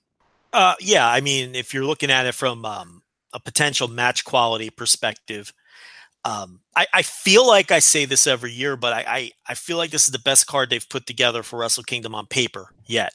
And when you push the gauntlet off of the main show and you push the Rambo off altogether, and you just have nine matches that um, you know, and and at least I don't know, seven or eight of them have a very high floor, and all of them, I think, have a relatively high ceiling at minimum. Um, yeah, this is just an incredible card that has the potential to be an all timer. Now, the recent Wrestle Kingdoms, for the most part, have all been all timers, uh, largely carried by the. We talk about it every year. These Wrestle Kingdoms, they're chugging along. They're okay for the first three or four matches. Um, the people who are hate watching or are destroying the show and ripping it apart and saying how awful it is, and then like clockwork, every year the final four match stretch is like the greatest fucking thing you've ever seen. And you have that potential again this year. But the difference with this card is the first half has a chance to have two or three matches. Now, look, they're not all going to land. That's unrealistic. And we talked about it briefly a few weeks ago. The ones that don't get as much time, or the ones where, look, a couple of these matches are going to be, you know, um, duds. Not duds in the sense that they're less than one star, but they're just not going to, you know, they're not going to top out where where they where they could. Um, but you know the difference here compared to other years is the first half when you have Kota Ibushi Will Ospreay as the opener, and the match that you just mentioned, Tomohiro Ishii and one on third. I mean, you've got potential for super high level stuff from the first match to the last match. So I think that's the difference where this is just another level of quality and you don't have the dopey gauntlet breaking it up and you don't have a ring of honor title match with jay lethal you know Right. thrown into the mix no nwa title match either. I mean think about Yeah. this like and, and that's you know i enjoyed those matches. I enjoyed a little you know rob Conway or whatever. They're fine. But like we replaced that with tomohiro fucking ishii and zack sabre jr you know what i mean? Like Right. that's that spot. That's the big daddy yum yum and kojima. That's the rob conway and like we've replaced that with tomohiro ishii and zack sabre jr yeah it- Shingo, it's that- Shingo's in the junior types. Like I was like reading it, I'm like, yeah, fucking Shingo's there, right? Of course. Like I don't even want to, I don't even like that match, but Shingo's in it. It's like what the hell? It's just yeah, but yeah, well, th- yeah that's the other thing too there's there's super there's literally superstars from the opener to the main event right. Kota Ibushi is one of the biggest worldwide stars. He's a legitimate wrestler of the year contender, and he's working the opener with Will Ospreay, another guy who is a legitimate wrestler of the year contender, depending on what version of the award you're talking about. I have to make these disclaimers, Rich, because people get mad and yell at me and say he can't be MVP. Okay, I'm just throwing, you know what I mean? I'm just throwing it out there. He's a he's a wrestler of the year contender in the bell to bell sense and and a huge star in his own right. And then you have a legitimate top star in the world, and they're in the opener. And like you said, you've got Shingo, who was the you know one of the top guys in Dragon Gate for a decade, and he's working in the second match on the show in a dopey three way tag. I mean, there's just and then Zack Sabre Jr. in the third match, and the Young Bucks in a prelim. They're among the biggest. There's star power on this thing. There's enormous star power up and down the card with matches that uh, it's like we're spoiled. Rich, we're spoiled with when we get uh, on paper shows like this. So, and then when you turn around and you look, and this is a good transition, I guess, when you turn around and look at the fact that New Japan has announced that, and they announced this a couple of days ago, uh, two or three days out from the show, they had already surpassed the ticket sales from last year's show, which of course did tremendous uh, business. So, um, you know, the show is expected to sell out all of the tickets that they made available. Uh, at minimum, it has already beaten last year with two or three days to go. Or I guess there was longer than that, right? Because we have about a, still a day and a half to go now. So that may have been three or with three or four days ago. All right, we're recording this on the To go. second, so you still have, you know, obviously all day tomorrow, and then the fourth, of course, the walk up uh, coming as and well. And the So, walk yeah. up right and they and they announced that i guess on like the 31st or something that it had already surpassed um last year's ticket total so there is the possibility a strong possibility that they can sell out every seat and then potentially open up those upper deck outfield seats um, to to walk up business. So uh, the show is going to do it's going to be the um, uh, biggest attendance in the Bushiroad era. They bought the company in 2012. They technically did not promote the 2012 show. That was still, uh, I believe, Bushiroad bought the company. Um, the the, uh, the January twenty something two thousand twelve. So I'm sure the deal, the wheels were in motion. But their first Wrestle Kingdom was the 2013 Wrestle Kingdom under Bushiroad. So we're just saying the Bushiroad era, uh, this will be uh, this will this this Wrestle Kingdom will have sold more tickets than any Wrestle Kingdom in the Bushiroad era. Uh, we'll see what uh, kind of walk up they do, and I think the reason is when you look at this show, there are mega stars from top to bottom. This is a loaded show. I don't think there's any one match that is the quote unquote uh, predominant drawing match. Obviously, the main event is uh, is going to get the most credit and, and deserves the most credit. That's just how pro wrestling history works. And I do think Kenny Omega and Hiroshi Tanahashi is a strong main event. Uh, just based on Kenny Omega's drawing history since he's won the title, which has been very much downplayed in, in, in a lot of places and unfairly. Uh, no matter what you think of the quality of his title run, you cannot question um, the fact that he has drawn every step of the way. And I, I don't understand why people thought that that trend would not continue with this show. Um, and Hiroshi Tanahashi, who is enormously popular, has been booked to perfection this year. I wrote his profile in the book, Rich, and I got to tell you, they built to this nicely. The guy has dropped like three matches all year. Um, they've they've they've you know you look at the G1, he lost one match. He only lost one match in the G1, and that was the Jay White, which you know he then redeemed by winning uh, you know the briefcase challenge, and he had the draw against Okada. And um, he's been booked very well, and he's super popular. So it's a strong main event. Um, no matter what you personally think of the build, it clearly, you know, clearly fans responded to the main event, and fans have responded positively to the card because uh, money talks and everything else walks. Absolutely. And this is this is very clearly an interesting show to the ticket buying public. Now, does taking place on a Friday matter? Yes. History tells us that Wrestle Kingdom shows that occur on a Friday or a Saturday do better than shows that happen midweek. But it would be very silly to attribute this simply to it happening on Friday. Um, did it bump it up X amount of percentage? Yeah, probably. But this was a show that was going to do well at the box office either way because right, it's right. loaded I, I, with stars. I think that always does help sort of the perception, and it helps like if you know for some people. But if if it's a knockout, drag out, oh my god, I have to go see the show. You'll go on a Tuesday. You know what I mean? That's like right. if it's something that you're gonna have, you're gonna want to go to, and obviously they built something that is that. There's no way. I get like if there's a huge walk up, that makes a little bit more sense for for it being on a Friday or whatnot. But yeah, yeah, historically they do a little bit better. But I'm not gonna be here. I, I'm not gonna sit down here and go, okay, well the only reason it's drawing is because it's on a Friday. No, it's because it's it's it's been a well built card in a lot of ways. And and the Omega Tanahashi thing is not. It's a story that I really haven't been all that invested in. But when you see the totality of the story and you see what they're kind of doing now, and and you sort of look at a lot of what Kenny has been doing throughout this, what uh, you know Tanahashi's been doing throughout this, and you're seeing it a little bit now. Tanahashi is representing New Japan full and full. He is the Japanese guy defending against the guy that thinks that he's bigger and better than this company. He, Hiroshi Tanahashi is dropping Kensuke Sasaki references and promos and and and talking about you know the history of New Japan or whatnot, and it's obviously working. There's fans that are now maybe have not been watching New Japan in a while, going, you know what? Yeah, I want to watch my guy, my guy representing New Japan. I used to watch New Japan, and now you know, I, I you know I, I fell off a little bit, but here's a guy that represents me, and he's going for the title. He's going to try to take it away from Kenny Omega, and Kenny Omega thinks we're lazy and doesn't like J- Japanese people, whatever it is. Like I know that people get all freaked out about these promos, but it's it, it's fucking pro wrestling. And if you look at the totality of the story, whether they wanted that to be the direction or not, it kind of got there. You know, Tanahashi's the traditionalist, and Omega's the you know uh, whatever you want to call him, whatever this new sort of thing is. But it's obviously working because people are buying tickets to go see it, and it's a big, huge attraction. So you know when, when I've started to watch a little bit of the promos and, and, and see the build here, and yeah, it hasn't been a, an ideal build, but I'm I've been getting into it the last few weeks because once I got my head around the idea that like oh it makes sense, it's the Western guy who says a, a lot of bad shit about New Japan and and and and Japanese wrestling fans and Japanese wrestlers against the guy who you know saved this company and, and represents the history of New Japan and represents us Japanese people. So I, I again, that's awesome. Like that's actually a really good build, and, and and maybe make some of the you know people getting really upset at Kenny Omega saying stuff, uh, you know, make them look kind of silly because it is pro wrestling at the end of the day. Whether Kenny Omega believes that Japanese wrestlers are lazy, I, I don't know. I don't know if he does. I highly doubt he does because he's a guy who's been you know toiling away in Japan and, and and doing tons of stuff there. But whatever, like regardless, the build is working. There's obviously a contingent of, of of Japanese fans and and probably Western fans too that are sort of picking their alliances and saying, "Oh, I'm a Kenny Omega guy or I'm a Hiroshi Tanahashi guy." And guess what happens? You buy you sell a lot of tickets when you do that.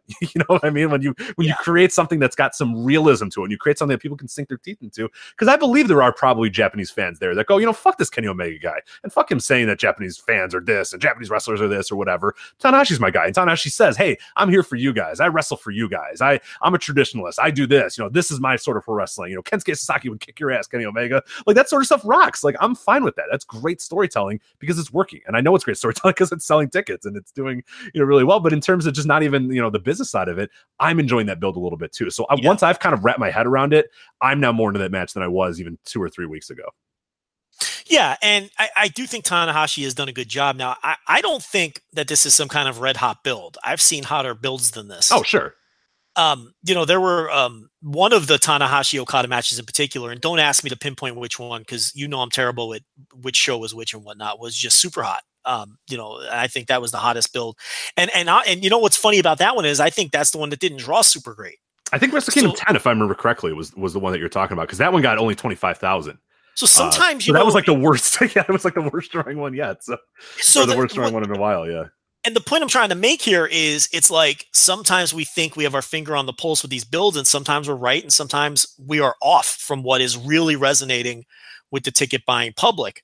Now, when you look at Omega, for all of the negative things people say, and I wrote a very long profile in the book, and and which I, I think is worth a read. It's going to anger some people. It's going to change some people's minds. It's going to make people hate me even more. But I, I do think the profile is compelling.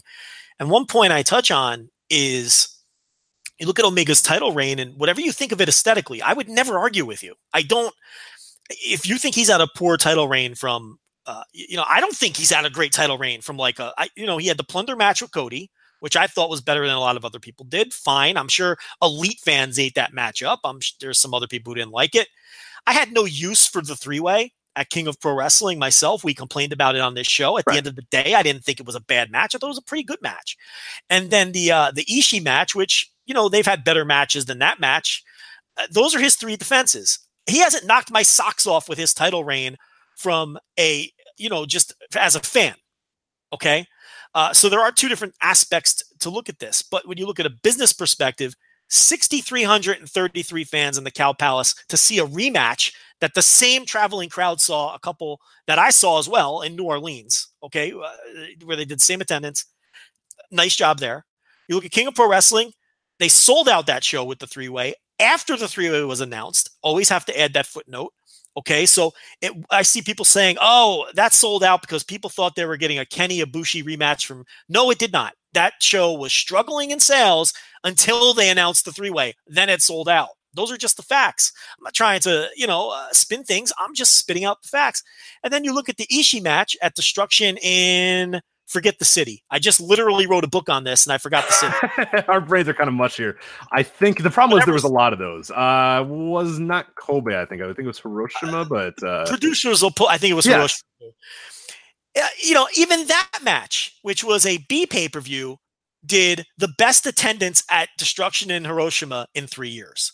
So my point here is the ticket buying public has supported Kenny Omega's title reign every step of the way, regardless what you, I, or anybody else thinks of. it was Hiroshima. It was Hiroshima. So we're right. Our, our- we're not. uh, uh, we're Yes. just we, we just second guess ourselves too much. we're burnt out. Right. um, regardless of what anyone thinks of the aesthetic quality of the title reign, and I'm someone who thinks it hasn't been great, the ticket buying public has responded. The Cow Palace show was the biggest gate in the history of the Cow Palace. They've been running shows there for decades. The Destruction show was the highest attended Destruction show in Hiroshima in three years. King of Pro Wrestling sold out after they announced the three way. The Budokan Hall G1 uh, match against uh, Kota Ibushi was the fastest selling G1 ticket in history. So I don't understand why people didn't think that people would then buy tickets to see Kenny Omega against Hiroshi Tanahashi. It's a better match than all those other matches, with the possible exception of the Ibushi match, which was protected for years. So it makes sense to me that people are into this match because they've been into Kenny Omega's title reign every step of the way. And you have Hiroshi Tanahashi involved, who is enormously popular and is trying to, uh, you know, uh, this like you alluded to, the style conflict between the two and trying to win his company back is a pretty compelling story when you look at it. I don't think it's a super red hot build at the same time. I didn't think it needed to be. I think people are into Kenny Omega and I think people are into the idea of Hiroshi Tanahashi winning the G1. I think this show sold most of their tickets the night Tanahashi won the G1. I think really that's all you needed. And it kind of has played out that way. But I do think it's a combination of things. Everything we just talked about with Omega and how, from a business perspective, his title run is working. If you don't think the New Japan accountants are happy with Kenny Omega's title run, you're seriously in another planet. We can uh, you, you can bash his in ring all you want. I'm not like I said, I won't argue with you. If you don't think the bookkeepers think this guy's doing a good job, you lost. Okay. So everything we just talked about with Omega, Tanahashi, the main event, Friday night, and also the depth of the card because yeah, I think that's an important part too. Yeah, there's Absolutely. just so much. As you said, there is a superstar in every single match. There is in somebody. Shingo's a guy who has a, a, a, noted record of, of doing, you know, of drawing. Kota Ibushi has, and he's in the fucking opener. Kota Ibushi, who we've talked about on the show, is a draw in of itself. Kota Ibushi being on the show, he's in the opener. you know what I mean? Like Kushida is, is, is done in, in, some great stuff. Taiji Ishimori used to be a top star in, in other companies. He's you know what fourth from the top or whatever. Okada's third from the top. Naito is in your semi-main event. He's a guy that we can't ignore as well. I mean, Chris top Jericho's bottom, on yeah, right. Like it's it's so, it's a confluence I mean. of so many things, and, and and and credit to them. Yes. I mean, it's an incredible card. And, and and when you look at it from that perspective, how loaded the card is with star power, the power of the main event, the power of the semi-main event, and the third match from the top, Rich is the best built match on the show. Okada and Jay White. It's the best built match on the show, and Okada is in it. Okay, and that's third from the top, and we haven't even mentioned it. When you combine all of those factors, it's pretty easy to see why this show is doing an enormous number. It is way too. It's just if you're going to sit here and tell me it's because it's on Friday night, you're a geek. I don't want to hear from you. If you're going to sit here and tell me it's all because of Kenny Omega, you're a geek and I don't want to hear from you. It's all of these things combined why this why New Japan has booked and promoted what appears to be an enormously successful show. And Rich, this is why I just roll my eyes at Gedo being the village idiot who doesn't know what he's doing. All you need to do is sit back and look at this. And if you sit here with a straight face and tell me how poorly New Japan was booked this year and how poorly this show is booked, it just doesn't hold up to business scrutiny. The show is an enormous success because it's a well booked, interesting show. All right, let's uh, let's start. Uh, we'll start from the bottom. I think that's probably the best way to do this because there's just so much to talk about here. We'll talk about the pre-match. Of course, we mentioned the New Japan Rumble is no more. Has been replaced in the uh, the opener or the the the, uh, the, the pre-show, I should say, uh, with the Gauntlet match for the Never Open Weight uh, number one contendership for the Never Open Weight six man tag team championship. You have the most violent players, Joe Togi Makabe and Toru Yano, back together at last. they're teaming with Ryusuke Taguchi. they're against Yuji Nagata. Jeff Cobb, David Finlay. They're also against the Chaos team of Hiroki Goto, Beretta, and Chuckie T, as well as Minoru Suzuki, Lance Archer, and Davey Boy Smith Jr. of Suzuki Gun. And last but not least, the elite Hangman Page, Yujiro Takahashi, and Marty Scurll. So uh, that's a pretty. I, I mean, I, I, don't. I'm not in love with the opener, but you look at some of the names there. I mean, you got a Yuji Nagata in there, obviously a big deal. Uh, Minoru Suzuki. I mean, he was what fourth from the top or third from the top. You know, last year he's all the way in the gauntlet there. Uh, pretty fun stuff there. I mean, and and and really the most interesting thing I think, and we talked about a few weeks ago, uh, is Makabe and Toru Yano. I mean, that has huge ramifications for the entire rest of the year and, and the entire tag division too. If that's the you know the most valiant players, if that's going to be a thing where they're teaming up again. But uh, what are your overall thoughts and temperature and, and maybe prediction about the uh, the the opener gauntlet? I'm gonna plug this book like a motherfucker. Do it. VoiceWrestling.com slash NJPW18, by the way. You hit on something that I talked about in the book a lot because I wrote all the tag team profiles um, if if Togi Makabe and Toru Yano are a thing moving forward, and it appears that they will be as they put MVP back together, and I think they'll be involved in the tag team title mix all year as well, uh, which means I don't think that they'll win this match. Um, it means that Great Bash Heel as a team is done, which would make sense because um, Tomoaki Honma just is not looking good, and they they didn't they were afraid he didn't work a single singles match all year, so they won't put him in a singles match. Great Bash Heel as a team only worked one tag team match, Makabe and Honma, when they were, you know, they did their big return match, and then they he did they didn't they didn't even trust Honma to put him in in in two versus two tags. I mean, they really protected him, and he isn't moving around well. So it could be an end of an era with Togi Makabe and, and Tomoaki Honma as a regular team, no longer being a team. Honma Makabe teamed with Toa Henare in the World Tag League. Yeah. And you had Honma cutting promos saying I'm going to get back into that thing next year, and it's just sad because he's not. I think they're moving on from Honma. I think he's uh, prelim for life at this point. He's a six man opener guy. and I think they're going to move Makabe, who is still useful. Uh, you know, uh, you know, he's look. I, I don't love the guy either, but you know, he's a useful guy on the roster who's popular, and I think they're going to move him into a tag team with Toru Yano. I think that that's going to have a little juice in the early part of the year. I'm not crazy about it. I don't really care about these guys getting back together. It's not my thing. I'm not a big fan of either one of them. Um, I understand the history and and that part of it is fun, but I do think they're going to move Makabe into a team with Yano. I think Great Bash Heel is a thing of the past, and along those same lines, I think Tenkoji is a thing of the past. You know, Rich, it was a, as recently as last year that they were in the tag team title mix. Early 2017, they were still, you know, they were tag team champions in 2017. Right, right. Um, you know, and and and Tenzan really aged really fast in 2017 Yeah, yeah. with the ankle. And then Kojima blew out his knee in that match against Roosh at Fantastica Mania. And he returned from the, the knee injury pretty quickly for a 50 year old man, I got to say. He, only, he was only out about nine months. But um, physically, he looks okay, but they've done nothing with him and they've done nothing with Tenkoji. They, they had a terrible, you know, they were five and eight in the World Tag League, so they got no booking respect in the World Tag League.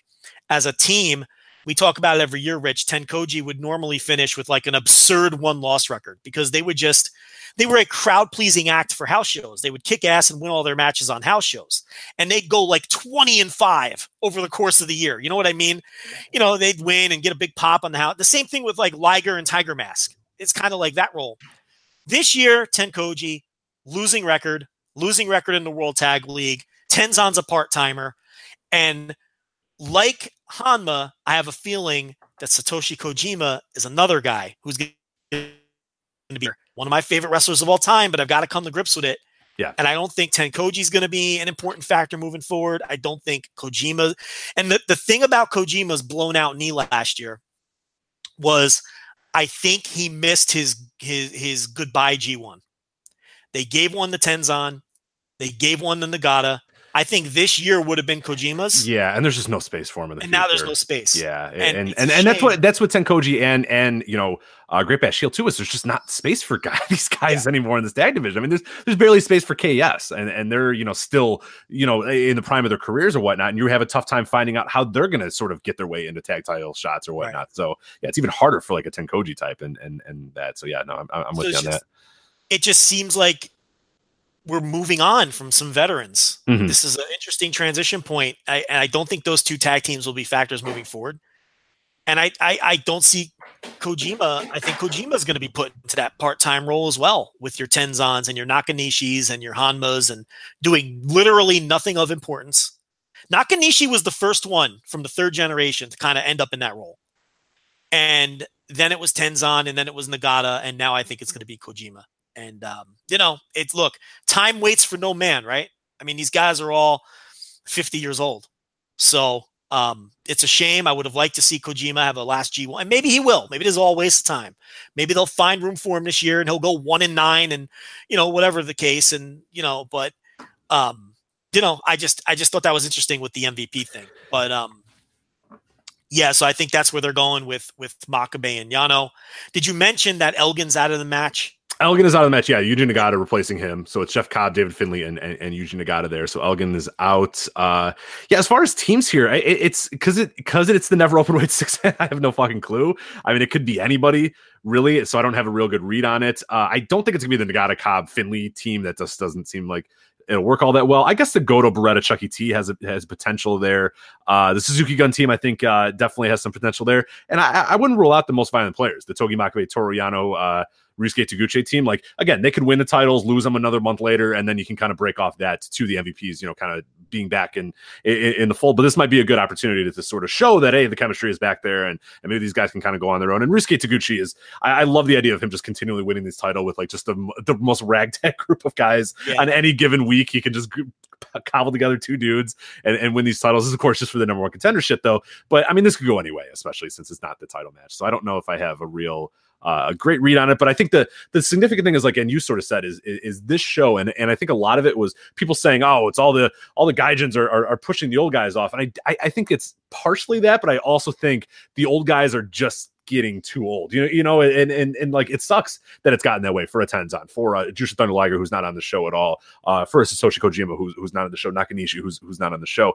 It's that, but it's also that there's just no. I mean, there is so much talent coming in in terms of guys like a Shingo, in terms of a guys like a Taiji Ishimori, in terms of of guys like a Juice Robinson. You can call him a Gaijin if you want, but he's through the dojo and all that sort of stuff. Like these guys have replaced those other, and it, it's just you don't need and, and i guess it's a benefit to them too that they don't need to go back to these 50 year old dudes. They don't have to go back to the old, uh, older guys. I like these older guys having a presence on the show but i get it. There's just not a whole lot of place to put these guys. So that's why you end up with a match like this. Yeah maybe they could have cobbled together a few of them and put them in in, in, in this gauntlet match but again this gauntlet match is already kind of loaded i mean we're talking minoru suzuki is in this and he was you know in a huge featured match uh, you know a year ago he's a guy that main evented you know tokyo domes in the fat like so the idea that he's just kind of there you know it, it it shows you just how in some ways bloated, but in some ways stacked this roster is. I don't know if stacked or bloated is the right. I I, I think it's stacked. You can call it bloated if you want, but I think you know, regardless, it, it, it shows you just how interesting this card is with the names that I are in that opener.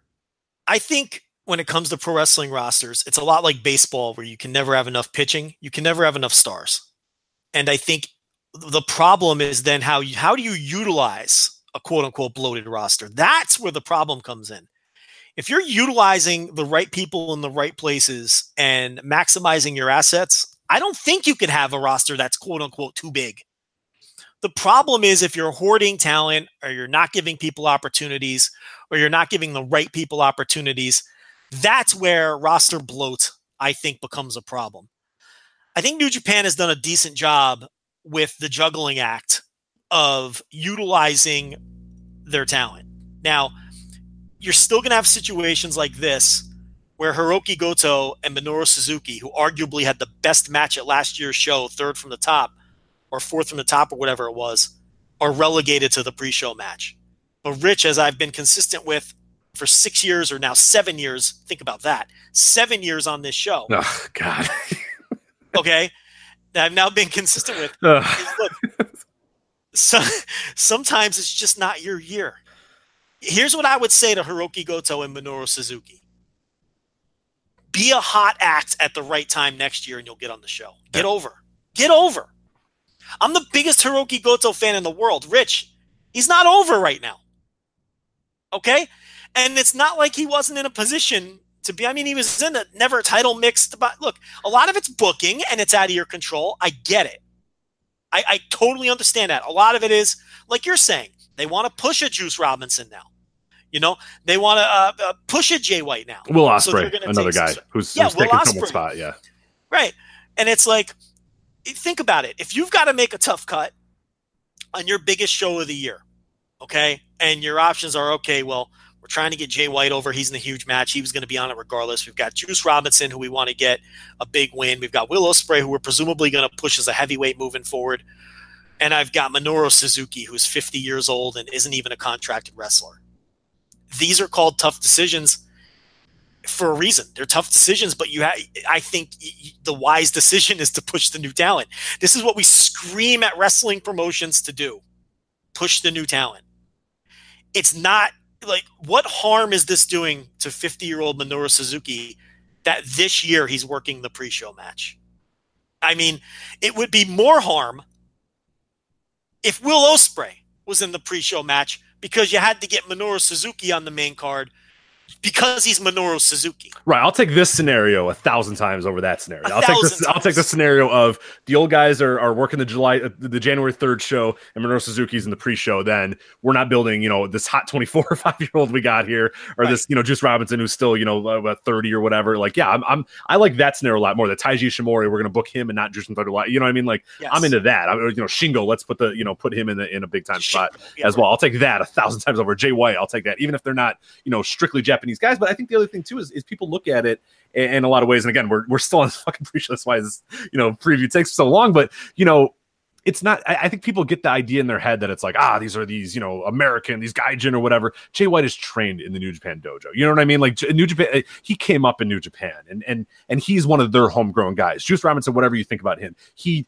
gave everything up to go into the dojo and restart. I mean, he is by all intents and purposes, even though the way he look, despite how he looks, he is a, a New Japan property, you know, through and through. Uh, you know, even a guy like a Will Ospreay, who who I, I, think is is very loyal to that company, and we we've seen it. We're going to see it in, in, in the future year as they're obviously booking towards him, and he's becoming a big star. He's a guy that they they're getting behind and whatnot. And there's international expansion at hand and all this sort of stuff. So the idea that it's like ah, this guy's white, so he's taking a spot away from somebody is just like all right, like like you're not looking. I get it. Like if you want to make the case for like a Cody that he maybe didn't belong here on this card, I'll buy that. If you want to really make a case that the, Young Bucks don't, whatever. I think you're an idiot, but you can make that case that the Young Bucks don't belong. But you're not going to make a case for me for a Jay White, a Will Ospreay, a Juice Robinson. Those guys belong on the show. A Chris Jericho belongs on the show from an international you know, uh, you know, standpoint. Those guys belong on that show one way or another. And sorry, Manabu Nakanishi doesn't. I mean, yeah, he's fine. He can do whatever he's, he's going to do. And and yeah, it'd be cool to have these guys in some you know form or fashion. Like I said, if you wanted to add another team uh, to this gauntlet, that's fine. If you want to get these guys in the show, but you know, they, these guys know when it's a pity booking too. They're fine. They're probably fine with it. Satoshi Kojima probably doesn't care. Like I, I know he's probably fine. Jushin Thunder Liger's been begging to get off the shows. right, right. He doesn't like, want to do anything important. No, he I wants mean, to go to Ring of Honor, team with Cheeseburger, and you know come back, you know, do his dance, have his music play, and get out of there. He's good. We're not even making up. He said, "Look, no, he's yeah. he's he wanted out of that Super Juniors for like five years, and they just kept booking him in it. Like he he, just he, he he he look at all the pins that he eats now. He's the pin eater for his tag team with with Tiger Mask because he doesn't care. You know, he doesn't want to be pushed. Um, you know, some of these other guys might, but you know, it, it's it's it's. I agree, and I I've spent almost no time talking about um, that topic because I don't think it's interesting. I think it's a pro wrestling promotion and pro wrestling booker's job to put forth the best card possible that makes the most amount of money. I think that is their only responsibility. All right, so now so we spent 45 minutes on the gauntlet. We'll move on to. yeah, and as far as who will win the gauntlet, I mean, if it were for the title, it wouldn't matter who wins and this isn't even for the title. So I, I can't make a prediction because it doesn't fucking matter. This is all going to set up who probably wins the title the next night at Dash. So I don't know. I, I don't have a prediction. I don't think it matters. Um, you can go with any number of teams. I like your scenario with MVP and Taguchi because why not get MVP off to a good start? Yeah, you establish that team, so, which I think is a good yeah. idea. That's and who cares? It's these fucking titles. Who gives a shit? Like you're right. They're gonna win them the next night, and then they're gonna lose them the next time they they they defend them. It's it's whatever. Who cares? Anyway, all right. That is the gauntlet. That is the opener. So now we get to the actual meat of the card. Oh, and Joe, it's only like one of the most anticipated matches of all time. The Kota Ibushi defending the Never Openweight Championship against Will Ospreay. Yeah, I mean, you look at this, but I think the more interesting aspect is I, I think this is where they wanted to be in terms of matchup. I think before the Will Ospreay was injured, I think the idea was he would be coming into this as the champion, though, which to me puts the outcome in doubt a little bit. Because maybe the idea was he wins the Never title at the end of the year, loses it to Ibushi, and then they have, you know, if you're if you followed New Japan booking over the last few years, you know, they feud through New Beginning and until the New Japan Cup, and they, you know, they have three a three match series, and whoever they want to move forward with the title ends up with it at the end of the three match series. So Will Ospreay gets hurt, spends the last quarter of the year uh, basically facing Kota Ibushi in tags, which tells you that this was the end game for Wrestle Kingdom because they had those guys heating it up at the end of the year last year. But he missed the Taichi title match, so they they stuck Goto in his place. Goto wins the title, and then they found a convoluted way to get the title on Kota Ibushi and get Will Ospreay in the challenger position by beating Taichi in a number one contender match. And here we are.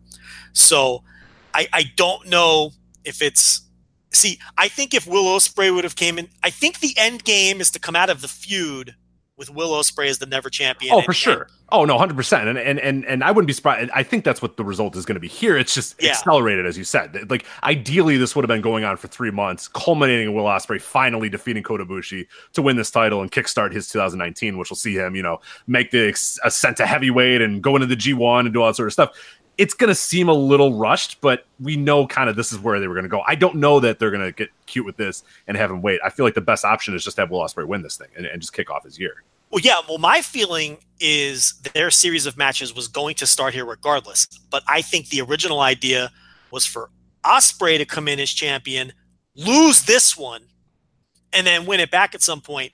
But because they had to come into this with a Bushi as yeah, yeah, I see Now I think Os- Ospreay wins this one. I don't think you want him to lose on this show. Because Kota Ibushi loses nothing by He's Teflon. match. Yeah, he's Teflon. It does He's- not matter. Yeah. but, but Ospreay needs to win this if the plan is to give him a big time. If this is the kickoff to his heavyweight push, which we all assume it is, then he needs to win this match.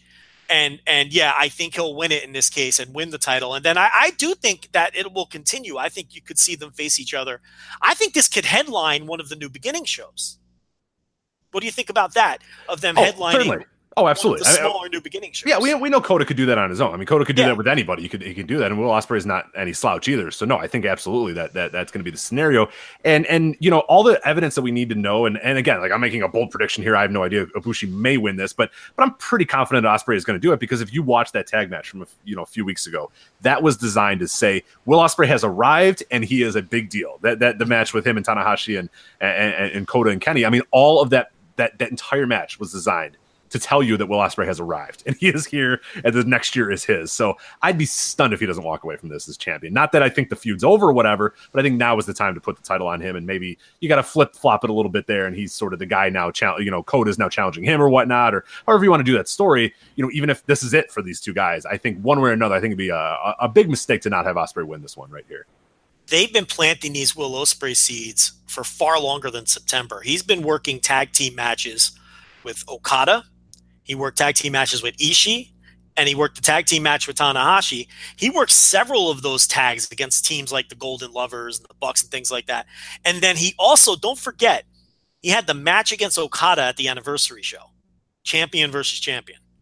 So they've been planting these seeds all year long, and then of course all of the multi-man tag stuff on the opposite side of Ibushi at the end of the year to heat this up. They've been planting these seeds all through 2018 that Will Ospreay can compete with heavyweights. He's not pinning them. He's not pinning them left and right.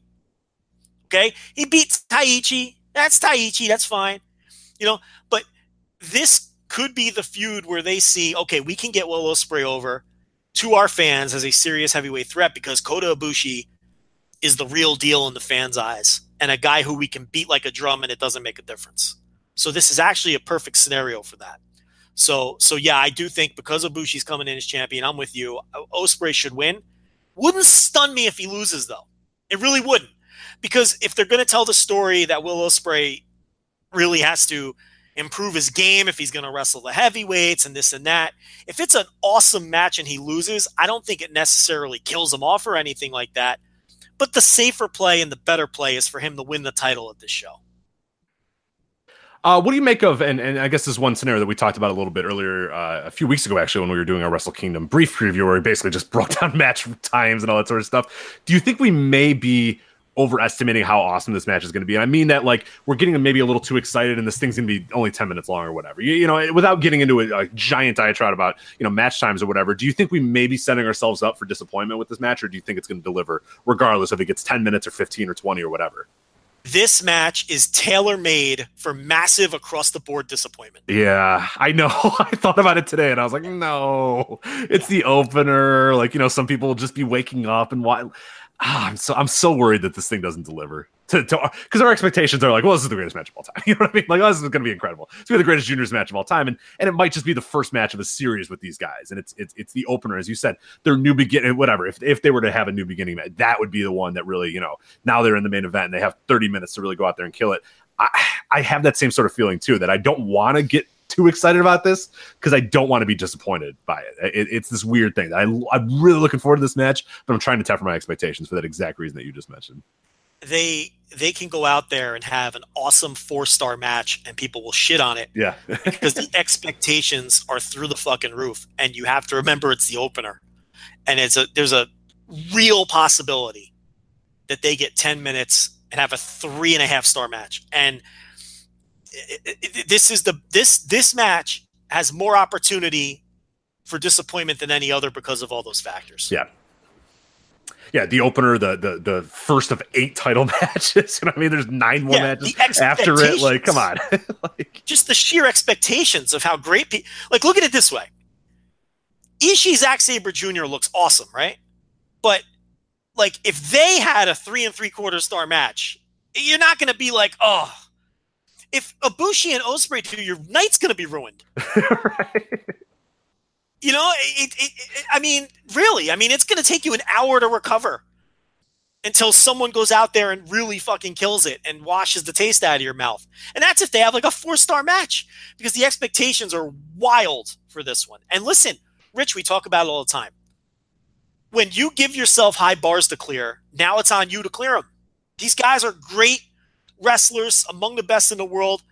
They have to deliver stronger than then uh, I'm trying to look at this show, but the, everything is going to be great. But it's on them to deliver. Like it's too bad. That's the expectation you've set for yourself. So go out there and do it. It's the biggest show of the year. Unless you're re- unless they give you seven minutes, I don't want to hear it. Go out there and kill it.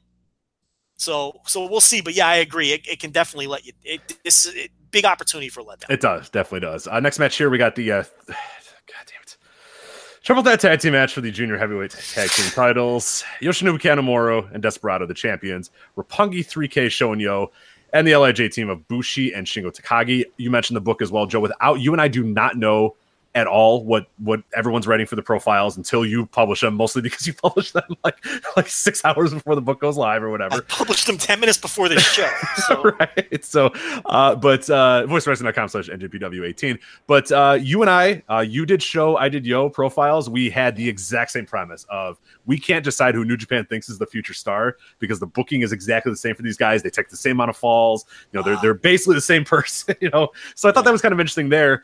Um and we also had a similar thought when we uh, did uh, our Yoshinobu Kanemaru and El Desperado uh, profiles as well. I think, uh, did you do El Desperado or did John do El Desperado? I don't remember. I didn't do Desperado. Okay, you did not John do that. But, okay, John, uh, but we had similar thoughts too of like, hey, these guys have been, you know, they've won these titles and they've held these titles for a long goddamn time. I know you did the, the at least the tag I team. did their tag uh, their tag team portion. Yeah. So I had the same thing when I was talking about Kanemaru. I'm like, I don't think anybody's realizing that these dudes have held the titles longer than anybody since 1999. Joe Shinjiro Otani is one of the names we have to go back to, and it's Kanemaru and El Desperado. I mean, would you have ever imagined this team would have held the titles as long as they did?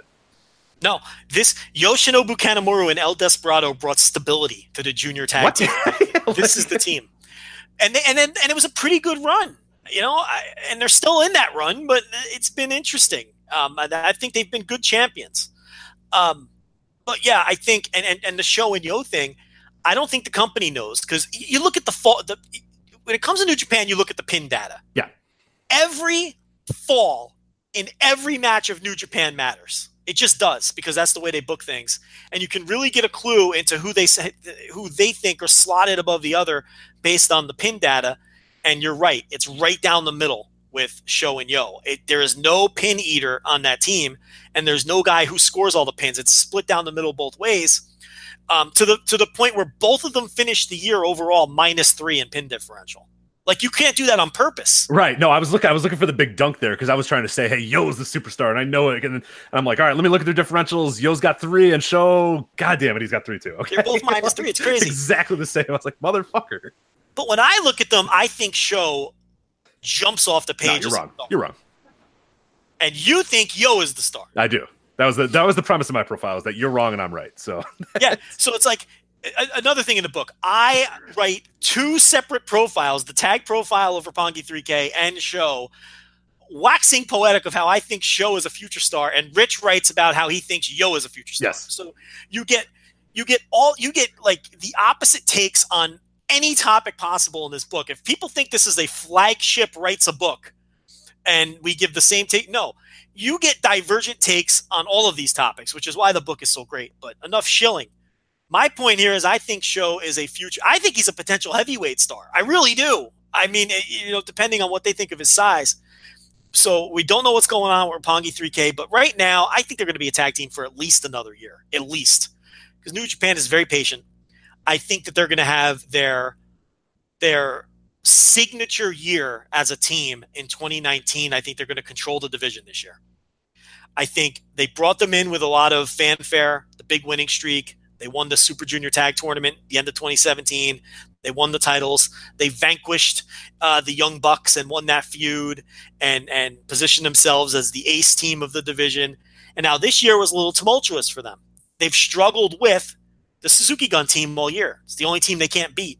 I think 2019 is the year that Roppongi 3K takes over the division. So I think Roppongi 3K wins this match, and they have a big year. So that's my prediction on the match. Yeah, I'm right with you on that. Uh, the Roppongi 3K winning this. I think it's it's obviously time for the Suzuki Gun team to drop it, and I just the LIJ team just doesn't need it. I mean, Bushi strikes you know strikes me as the, as the pin eater of this entire match. Whoever does pin him, uh, whether it be Sho or Yo, we have no idea. Flip a coin, who knows? And we, I, I think the long term is that Shingo isn't destined to be a junior, and, and probably shouldn't be toiling away in the uh, the junior uh, uh, tag division. So no, I, I'm right with you on the Roppongi 3K uh, winning this match and, and kind of kickstarting their 2019 as well. I mean, yeah, I mean, it's either Bushi. I, I could see like Kanemaru taking the pin too. He tends to take the pins, even though he's the veteran of the team, because I think they protect Desperado a little more. Um, but I do think Roppongi 3K wins. I agree with your LIJ take.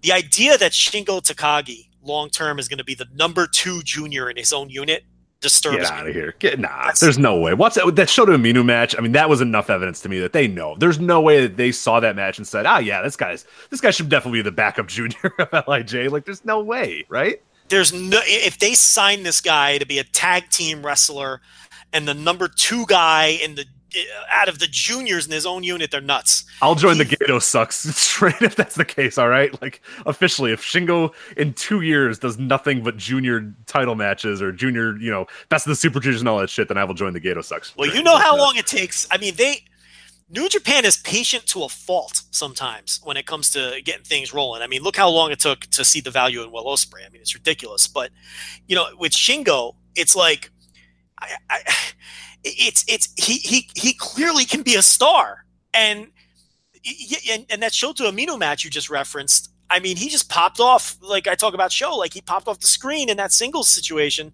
and it's like, wow, he cannot be in a tag team with Bushi long. no, right, be. right. What a waste. Like I, mean- saw that match and I was like, "This is a disgrace." And he has to team with Bushi. Nothing against Bushi, but it's Shingo has got so much more potential than than you know. Yeah, and and I mean, I I it's it's I think it's a good introduction for him to come into the company. That's fine for now, and the way they do things, he'll probably spend all year in this role, and and I get it because they move very slow. Um, Mhm. But I have to think that they see the potential there for what he could be. I mean, he could be. Here's the thing about Shingo: he's not like he's big enough to be a heavyweight because he works like a heavyweight. That's a big key too and that's why I kind of slot Sho ahead of Yo. They're about the same size, but Sho works like a heavyweight, whereas I think Yo works like a Mhm. junior. Yeah, and I don't disagree with that. Even though I think Yo is the bigger. Yeah, no, I, I'm with you on that. Yeah, so it's like I, I I look at Shingo, and you know if he didn't work like like he's a power junior, and he works like a heavyweight, and he has the he exudes the confidence of a guy who's like I don't give a fuck how big you are, I can beat you up, and I I wrestle like the big guys. And when you if you saw him in the Champion Carnival, uh, earlier you know last year or whatever it was. Um, he works credibly with heavyweights. So I look at a guy like Shingo as a number two junior teaming with Bushi, and I'm like, this is a total waste of an asset. But I get it. It's early on in the run. But yeah, it all adds up to I think Roppongi 3K wins this match, and I think they control the division for the rest of the year. Uh, move on now to the next match. As I mentioned, the one I keep getting excited about for the British Heavyweight Championship. You got Tomohiro Ishii defending the title against Zack Sabre Jr. Joe, this is third from the bottom. And this would be a main event in, I said 90% earlier. It's probably what 99% of companies in the world would probably have this uh, as a main event. But here we get it third from the bottom Tomohiro Ishii, Zack Sabre Jr. Joe, my excitement level is off the charts. I might be setting myself up for disappointment with this one too, but I don't think so. Because if anybody can make something incredible happen in 10 minutes or 15 minutes or whatever, it's these two dudes. I cannot wait for this match. When does Ishii not deliver? Right, exactly. Right. Like Zack Sabre, I'm going to put Zack in that same uh, atmosphere too. I have not like. There's some times where it doesn't hit all the way, but more times Yeah. than not, you're getting something. I haven't. I, I can't remember the last time I watched a Zack Sabre Jr. match that said, "Ah, that was just completely irrelevant." I'm sorry I watched that. Like, you know what I mean? Like, I think he, no matter what, can deliver something to you. And Tomohiro Ishii is fucking the greatest wrestler ever. So you know, Uh, Sabre Jr., another guy, potentially the bell to bell wrestler of the year. So, Yeah. you know, it's like, did you see the Rev Pro match from Mania Weekend or no? I did. Yeah, I did. Yeah, yeah. Well, No, I, I, I caught up on that like three months after it happened. But yeah, yeah, I was there live marking out with the Melts man and Jeff Hawkins and everybody else, and it was just was that the one that Suit was like ch- cheering and doing every punch? Suit Williams of, of No, the I don't think- oh, that was Ring of Honor. He was at right. No, I suit was at like all the WWN stuff, um, like the uh, suit WWN Super Show with Riddle and and and Osprey. Uh, that was the one where where suit was was shadow box in the air, and that was the one where you know uh, Alan Alan Counihan came running up to us after the match, just going mental. Like, did you see that? Like, yes, Alan, I saw it. I stood here and watched the whole match, sir. Um, you know, so I was there with the markout crew. You know, when you got Alan and Suit Williams in the building, I mean, it doesn't get any better than that. It's an experience seeing these men watch wrestling. Um, but yeah, no, this was the Rev Pro show. This was in the WrestleCon building because Rev Pro was with WrestleCon, and I watched this one. Uh, you know, with uh, with uh, with the Hawk, uh, Jeff Hawkins was there, and uh, Meltzer was there. Alvarez was there, but I don't think he was paying attention. And um, like the side it's, it, I'm just, no, I'm not. I mean, no, no, no, I, yeah, I mean, you know, um, you know, and uh, and Ishii, I you know, obviously one of my favorite wrestlers in the world, you know, to see him win a promotion's top title in front of your eyes. And it was fucking awesome. That match fucking ruled. So, I mean, if they can match that match, I don't know if they're going to get the time that that one guy. That wasn't a super long match, though, maybe 20 minutes or something like that. Um, bottom line is this, you know, I'm excited about it. And, um, there's no reason with these two guys why they can't have a great match. I'm more confident in them having a great match yeah, in 10 yeah, minutes. 100%. You know, so it's they can tell a more interesting story. If if Ibushi and Osprey get ten minutes, they're just going to do flips, which is fine, and it'll be a, a nice visual. But these guys could have a good match with some actual psychology if they get ten minutes. Yeah, that's the exact thought that I have is that that if anybody can really make that 10 minutes work and, and make the constraints of, you know, being the third match from the bottom work, it, it, it's these guys for sure. So I'm, I'm on the same wavelength for you there. Uh, any thoughts on winner? Uh, I don't know if I have a really good prediction for that. I think um, Zack Sabre Jr. probably, but I, I, like the idea of Ishii as a champion that can always kind of go back there. I, this is kind of a toss up for me. I don't know if there's the builds kind of went any one direction. No, I mean it's a toss up. I mean I don't I don't have my finger on the pulse of Rev Pro booking. Okay, I'll be the first to admit that. But even with that said, with with with the amount of Rev Pro I do watch, I still I don't think anyone has a. There's no obvious winner here. I think is the point. But now, if Zack Sabre Jr. is a guy that you elevated the year before, and and and you want him to get a big win on a big show, but with that said, who's booking this match? You know, I is Rev Pro booking this match? Is did New Japan tell them, hey, look, the old Gabe Sapolsky thing, right? When the Dragon Gate guys would come in for WrestleMania weekend, he would tell Dragon Gate, "Do whatever you want. Why am I booking your finish? You you guys, you know, I, I right. I'm hands off." This could be the same kind of deal where they're like, "Listen, I, you know, it's your title. It's these are your guys. Do whatever you want with it." Or does New Japan say, "Listen, we've got plans this year for Zack Sabre Jr." Um, you can have your match. We'll do this match on this show, but Zack's got to win. I don't know the answer to that. All right, we'll move on here to another triple threat match. Here we got the three way for the IWGP Tag Team Championships. You got the Guerrillas of Destiny, Tama Tonga and Tanga Loa, of course, defending against the LIJ team of Sanada and Evil, as well as the Young Bucks. Joe, who do you think is coming out of this triple threat as the tag team champions? I think the best way to approach both of these menage a trois matches is to ignore how we got there. right. if, if I'm serious, I, you know, if you focus on how and listen, I buried both of those tournaments. No, they fucking sucked. The yeah, the, the, the tournament sucked, and the results sucked, and the build of it sucked. Yeah, there. and I go into a long diatribe in the book in in the Gedo profile of how this man just does not give a fuck about tag teams. He doesn't. Um, and I get into the whys and whether that's smart and all that. But you, you buy the book. I told you I'm going to plug the book all throughout this thing. I'm a businessman, Rich. Um, I think how you have to approach these two menage a trois matches is you're not going to be able to enjoy them if you're focusing on how we got there. In a vacuum, they both could turn out to be very good matches. Three ways are always tricky. Okay, they, these can be gentlemen's threes all the way. I could totally see that. But I think inserting the Bucks into this match improves the ceiling of the match because we've seen Guerrillas of Destiny in this LIJ combination so many times and they've never blown my doors off. Okay, I think you stick the Bucks in here; it adds a different dynamic. And the Bucks do not have bad matches. At worst, the Bucks will give you a wild spot fest where you're nodding your head at the end, going, "That was a lot of fun." That's at worst. So get the booking out of your mind. Enjoy the match for what it is, and I think it could be a pretty good match. I think Guerrillas of Destiny uh, are going to lose both of their titles in the span of two days. I think they lose this match. I think LIJ wins the titles, and I think uh, Bullet Club loses the six man titles at Dash the next day too. That's interesting. Yeah, I don't know if I have a good read on this match. I the Bucks. I, I think a lot of it. If the Bucks win. It'll definitely be revealing in some ways. It'll definitely be an eye opener uh, if they win because it'll let us know a little bit maybe of the all elite thing. I I would very much bet against them in in this particular match, and uh, while they're kind of working all that stuff out. It seems like Sanada and Evil. It's probably a good time for them. I mean, it, it, allows them to have something to do in the first half of the year, even though we're all kind of ready for Sanada to sort of break out uh, in the last half of the year.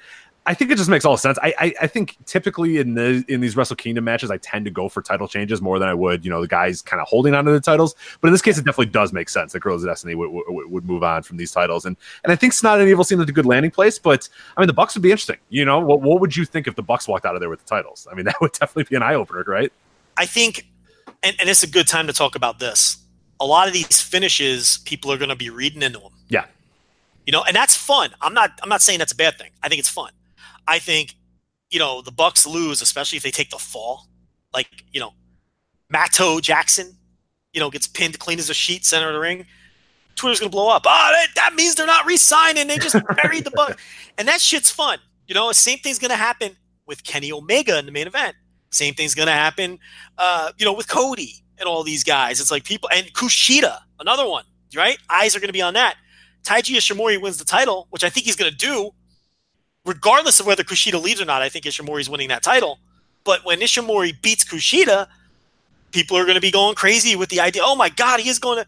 So, and this is the first match on the show where people will be, um, you know, looking at it from that perspective. But yeah, I, I with the Bucks New Japan future legitimately still up in the air. I, I think that they'll leave them out of this. I just, I don't see the point in LIJ not winning this unless at New Beginning and some of the earlier shows, they have singles plans for either Sanada or Evil, which is entirely possible. Yeah, yeah, I think that's again this. I, I, even though this match itself, like I'm, I'm, I'm somewhat excited for this. I think I'm more excited for uh, uh the junior three way, but in this one, I'm really excited because it, it, it, to me, as you said, reading into the results. If the Bucks lose and it's one of the Nick that takes the fall, it's like, oh, okay, all right, like there we go. And if the LIJ team doesn't win, then I'm gonna have a similar thought of like, okay, maybe the Sanada thing's gonna happen sooner. Maybe he's getting ready for the New Japan Cup and he's gonna win the whole thing and and kickstart his singles run or whatever. So I'm gonna be really excited and probably read way more into it, the results than I should. But again, like you said, that's really fun to do. So I'm I'm excited to see the result of this match. I don't know that I'm all that excited to see kind of the in between of it or, or the actual work of the match itself. But with that said, the Bucks, and we mentioned it weeks ago too. The Bucks in this match make it a much, much, much better match. I mean, the Bucks and, and Sanada and Evil have really good chemistry uh, together, so I'm looking forward to that. And the Guerrillas of Destiny, eh, we'll see. I mean, they can sometimes rise to the occasion. This is probably not that time, but uh, I'm interested to see Sanada and Evil uh, and the Bucks uh, do battle here. So interested in the match regardless, uh, but more like kind of the result of the match more so than the action. Well, well I'll tell you what, if Girl, if Guerrillas of Destiny win, someone's taking that ape shit because Tanga Loa is a pin machine.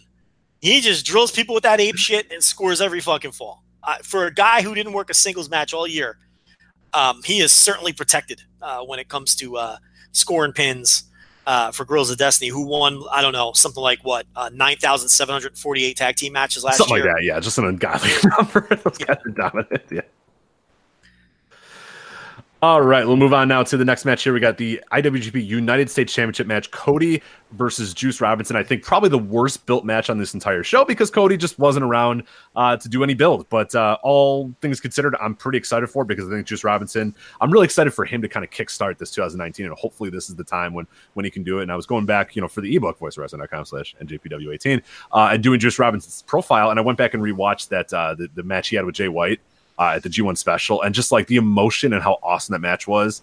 And it kind of stunk that he kind of got caught up in, in, in Cody winning this title and and some of the other stuff happening. I hope now it's just definitive. Juice goes in there, he beats Cody, he's this champion, and hopefully maybe this title will finally get resurrected or finally get some sort of direction because right now it's just been kind of floating at the wind. Cody hasn't really been around to defend it. I'm really looking forward to Juice just going in there and winning this title and and and the next step of this title, the next evolution of this title, and the next evolution of Juice Robinson too. So while the build's been lackluster and the match, I don't know how it's going to really do. I'm excited to see how you know Juice and and and, and sort of the reaction to him as well. So. This is the surest finish on the show. This Juice Robinson will 100% win this match. Yeah. I think there's 0% chance Cody wins the match. I don't think there's any other match on the show where I can be that confident in the outcome. Um, Juice is going to win. and I think that Juice is going to work a lot of these uh, smaller U.S. shows that they that they've booked early in the year. I think that he will headline those shows as the U.S. champion. I think they're the perfect sized venues to do that with. And um, and Cody again, his again his New Japan. Now look, he wrote some things in our book. Um, it's out there for the public to see now. He seems to think that he'll be working in New Japan this year. Um, and like I said, I think all of the elite guys want to be working in New Japan this year. I've said that all along. So, you know, it's like, but his future is still technically up in the air coming into this thing unless they reach a deal in the next couple days or whatever with with all elite because he's under contract now to all elite.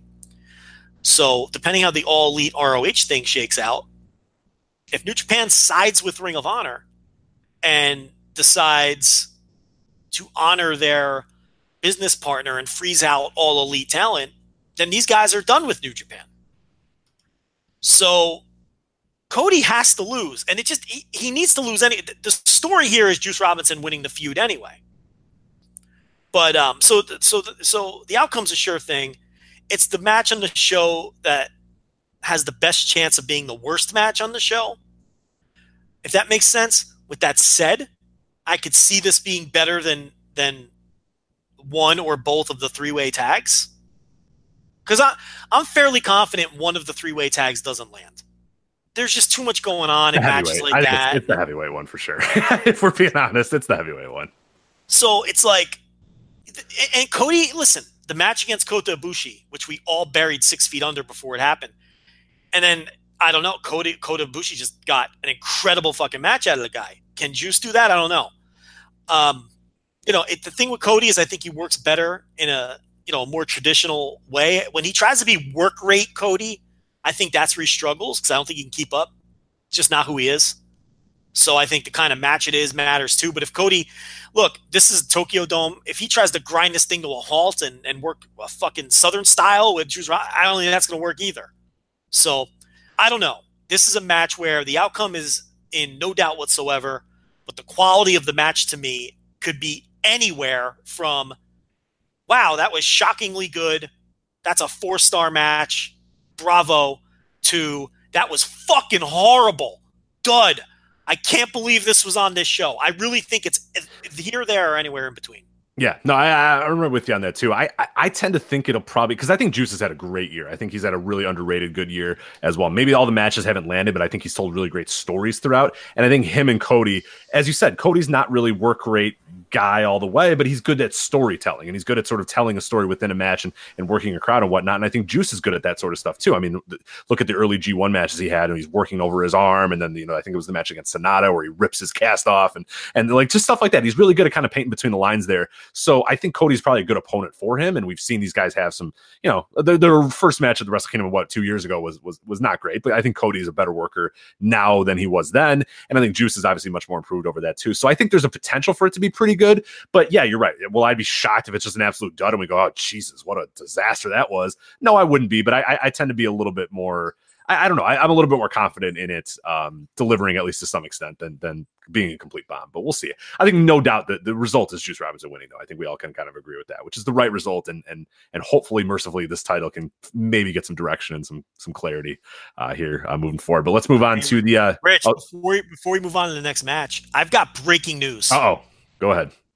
I don't even know if breaking I know what this news. Is. No, you don't. I, I just received breaking news. Our good and it comes from our good friend Joey Bay. Oh, okay. Joey Bay has some breaking news for us, and this is flagship worthy. Uh, Joey Bay is watching the All Japan show right now. You know, All Japan has their shows in Korakuen early in the year. Um, he has reported that Hikaru Sato, Rich, is wearing shoes. What? Oh my god. That's right. It says uh Well, we'll cancel the rest of this new Wrestle Kingdom thing. All right, let's talk more about this. Hold on. yeah, we need to talk about this. Yeah, Kenny Omega, Hiroshi Tanahashi, that's the main event, Jericho Naito. Okay, yeah, get back to uh okay, what's going on here with Saito in the in the So so Joey Bay has added us on Twitter. Okay. Okay. And he says, Joe, are you watching the All Japan show? And he tagged All Japan so that other fans can see. oh no. that's Sato. Karu Sato and, and he says, "Are you watching the show right now?" Exclamation points. Hikaru Sato is wearing shoes. Wow, That's big news. that's huge. That's huge. Now, if we can get Mike Bailey to buy a pair of shoes, we the really have done something in this world. Yeah. Speedball over in DDT, okay? If we can get the Speedball to wear some shoes, maybe we can finally end this godforsaken podcast because our missions will have been accomplished. We can put the banner behind us like GW, right? Mission accomplished. Hikaru Sato and Speedball are wearing shoes with their kick pads. Rich, I got to tell you, Hikaru Sato, I will not pick on this man from this point forward. Well, I still, I, I kind of think he still stinks. is that okay? Is I still think That's fine. You can Okay. you can bury you can continue burying him. I made a promise, and I'm a man of my word, and everyone knows Joe Lanza is a man of honor. Okay, I would said stop picking on this man if he if he if he wore shoes. He's wearing shoes. I am now Team Hikaru Sato. Wow, I didn't know you. Did, when did you make this declaration that you would just never bury him ever again? Go with the bit, Rich. Just go with the bit. Okay, yes, Okay, correct. All right, yes, I- of I course. made- you said I- that on the January twelfth, two thousand seventeen episode. If you guys want to go back in the archives, uh, and That's look right. for it. January twelfth, two thousand. Uh, what did I say? Seventeen. Don't uh, ever listen to the archives. Um, d- d- They're all I- bad. Every show is the wor- the last show that we did. That's not this one is terrible. So no, don't go don't listen, listen to the archives. Yeah. Please don't. I am now Team Hikaru Sato. Okay. Wow. All right. Thank you, Hikaru Sato. Now he still has to do something about that hair. But listen, I can it's live still a disaster, but you know what? I can live with the hair if he's wearing shoes. There's a lot of bad hair in wrestling. He, gotta yeah, stand he's, he fixed his hair a lot. So I mean, they've listened to us. People listen to us when we say when we make fun of their hair. They listen to us. So Who fixed their hair? I missed that. Kiyomiya. Who?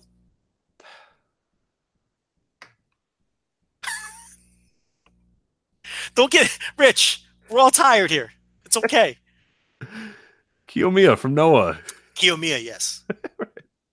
the eyebrows, though, you know, Well, you know, hey, maybe it's his brand, like Anthony Davis. He's got like a, it's true. a unibrow thing. You lean into it. That's the that's the new term. You lean in. Everyone's leaning into things, right? That's what we do now. So he's just maybe he's leaning into the eyebrows. Yeah, the hair got fixed though, so that's good. But yeah, the uh, so Satsu's halfway there. Uh, well, actually, a third of the way there. He's got to be better at wrestling too. But that's fine. You know?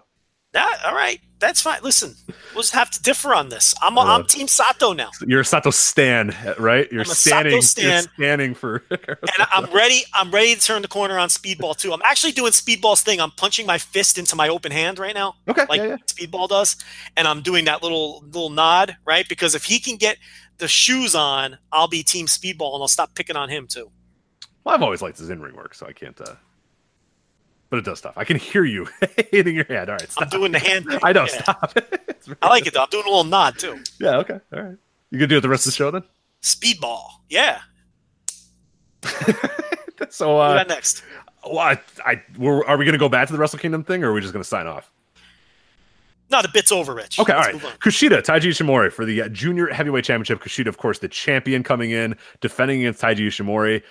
Joe, it's weird to predict this, but I think we get another title change here. What do you think? Yeah, no, I think Ishimori is winning this match. Whether Kushida's leaving or not, I think he's winning the match. Kushida's only champion because Hiromu got hurt.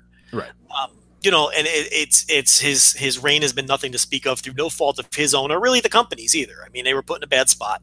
They had to do a little mini tournament to crown a champion, and uh, yeah, I think Ishimori uh, wins the match because uh, you know I just I just think it's it's it's time for something different eh, with with the juniors. Now, would it stun me if Kushida won? No, I'm kind of sick of Kushida holding the title. Yeah. I like him as a wrestler a lot. I think he has great matches with people like Will Ospreay and, and Hiromu and everybody else in the division, but he had his trademark title run already, and he's had three or four other title runs outside of that one. This is like his second accidental title run. And I'm more interested to see eh, what someone like Taiji Ishimori can do with the belt. I mean, that feels fresh to me. And that's another reason why I think that that the Bullet Club will lose the trios title the next day because I think, uh, you know, they'll get that title off of Ishimori and and just free him up to do whatever he's going to do in the first half of the year with the junior title. Yeah, I'm, I'm, I, I meant, I made this mention a lot of times about Kushida, but he feels like he's a cloud over this division in a lot of ways, and that's not He meant to be a negative, but it's just like he's just kind of there. And like I'm reading this match, I'm like, oh yeah, Kushida's the the junior champion. Like ah no, like I was ready for something different. And like if it if it means that he's going to go to WWE or or whatever, I don't, you know, it doesn't really matter to me all that much. But I, I think the bigger thing is I just really, really, really want to find a way to get I think Ishimori would be a great champion. And I think that's it, it, it feels new for the division. And, and, and depending on whatever happens with the Hiromu, if he comes back, I think him working against, uh, you know, Taiji would be a lot more interesting than him working against Kushida. So just all the, all the, the, the signs point to Taiji Ishimori winning this. It makes all the sense in the world that he would win this. And I'm excited for this match too, because I think Kushida, regardless of whatever, I think he's a cloud and I'm kind of sick of him as being the junior champion. He's a great wrestler. So I cannot wait for this match because I know Ishimori is, is great as well. And I know these guys, they're in a pretty big spot as well. When we really look at this, I mean, it's fourth from the mm-hmm. top. This is a yep. big deal. This is a big junior match. I mean, it, it could have been booked at the opener. It could have been booked as the second match on the top. I think there's a reason, a very distinct reason it's fourth from the top. You can't look at at match placement and just think it's random. I mean, it is not random at all. That is a big deal to be fourth from the top for this match. So I expect this to be very good. I expect it to get a lot of time, and I expect it to be awesome. I expect Taiji Ishimori to win it too. The only people they're booked beneath are Okada, Naito, and Tanahashi. I mean, that's the way you got to look at it. You know, right, right. it's it's, and they always take care of the juniors on this show, or they have over the last few years anyway. The junior title match is always featured. Um, it's a total myth that New Japan doesn't care about juniors. It's just a myth. Uh, you can't you can't listen to that stuff because it's not rooted in any kind of reality. Um, and and yeah, the cloud thing with Kushida, it's the that you always use is is very apt because when he's around, they almost feel like they have to push him, and that's a problem because it gets in the way of other people and other things, and it's, it's he's just in a weird spot where everyone could use a change here. I mean, even if they found him a tag team partner and did something like that, I would embrace it. You know, I just I, I am tired of the title. Well, we're in uh, like four. We're in like year five. You know what I mean? Of him just kind of being, of being the junior there. ace. Yeah, right? Yeah, yeah. You know, it's like year. Yeah, we're entering like year five of it, and it's like it just it. Yeah, I, I'm I'm ready for something different with Kushida. Whether that's uh, anything, joining a stable, finding a partner, going to WWE and working Drew Gulak on 205 Live. I don't care what it is. I'm ready for something different with him because I want to be excited about him again. You know, and and because I know he's going to deliver bell to bell. It's just, yeah, the, the cloud thing is very apt. All right, move on here. Now the bid, the real business end of the card, I would say Okada versus Jay White, just a straight singles match here, without a doubt. And you mentioned a little bit earlier the best built match of the entire Wrestle Kingdom show. I mean, it goes back to to basically you know the beginning of of, of last year. Just some great little nuggets there. And and, and John Carroll uh, wrote the the profile for for Jay White in our ebook, and John mentioned you know you look at Jay White and Jay White's been involved in everything in this company this year. He's got tentacles in every little story. And this, you know, breakdown of Okada and White and, and Okada getting cocky and, and letting White into chaos and White saying, Hey, I'm gonna, you know, I'm gonna turn on you and I'm gonna break destroy chaos and Okada being like, Yeah, yeah, whatever, buddy. Okay, sure. And then Okada losing the title and then you know losing his mind, and then Jay White, you know, kind of coming in and destroying chaos and stealing his mentor and stealing his partner. Like this build has been awesome. like when you really look at the totality of it for the entire year and all the little tentacles and all the little moving parts and all that sort of stuff. I can't wait for this match. And it's going to be good too. It's going to be awesome too. But I think it's been the far and away the best built match of this entire show. Yeah, I, I, I agree that it's uh that's the best built match on the show, and it, it's a it's a, it's a result that can go either way. Um, it will really say a lot about now. Look, it's very clear that they've spent all year trying to get Jay White over as a dastardly heel and a main event, a potential main event level player, in case they lose Omega and some of these other guys. You know, it's it, it's it's building your bench, and it's what New Japan is very good at. It's one of the things they're very good at in terms of the booking is constantly restocking the bench and building their bench, and they've done that with Jay White. Um, I don't know what their plans are with Kushida for the rest. Uh, I'm sorry, with with Okada for the rest of the year. It is my personal belief that Okada goes into next year's Wrestle Kingdom as the champion. Naito wins the G1 and the 2020 Dome match on a Saturday. Maximum opportunity to truly fill the building with their with truly their biggest match, and that's the Naito Okada Dome rematch, where Naito finally wins the title in front of I don't know 50,000 fans from the guy who he fucked up against two years prior, all that, tie a neat bow around it. So I think Okada needs to be kept strong here, but it's so early in the year that I don't really think, I think there's plenty of time to fix all that. But it's still a 50 50 match to me, and I don't have a good feel for where they're going with it. All I know is they're going to give this Jay White, they're going to continue with this Jay White thing. And I don't think Jay White, by the way, is an absolute lock to be a top star. I think he's on the right path. I think they've done a great job in in attempting to get him over. I think Okada was the right guy to do it with. But I'm not 100% sold on Jay White getting all the way there. I think he could. I can see it flopping too, though. I can see it both ways.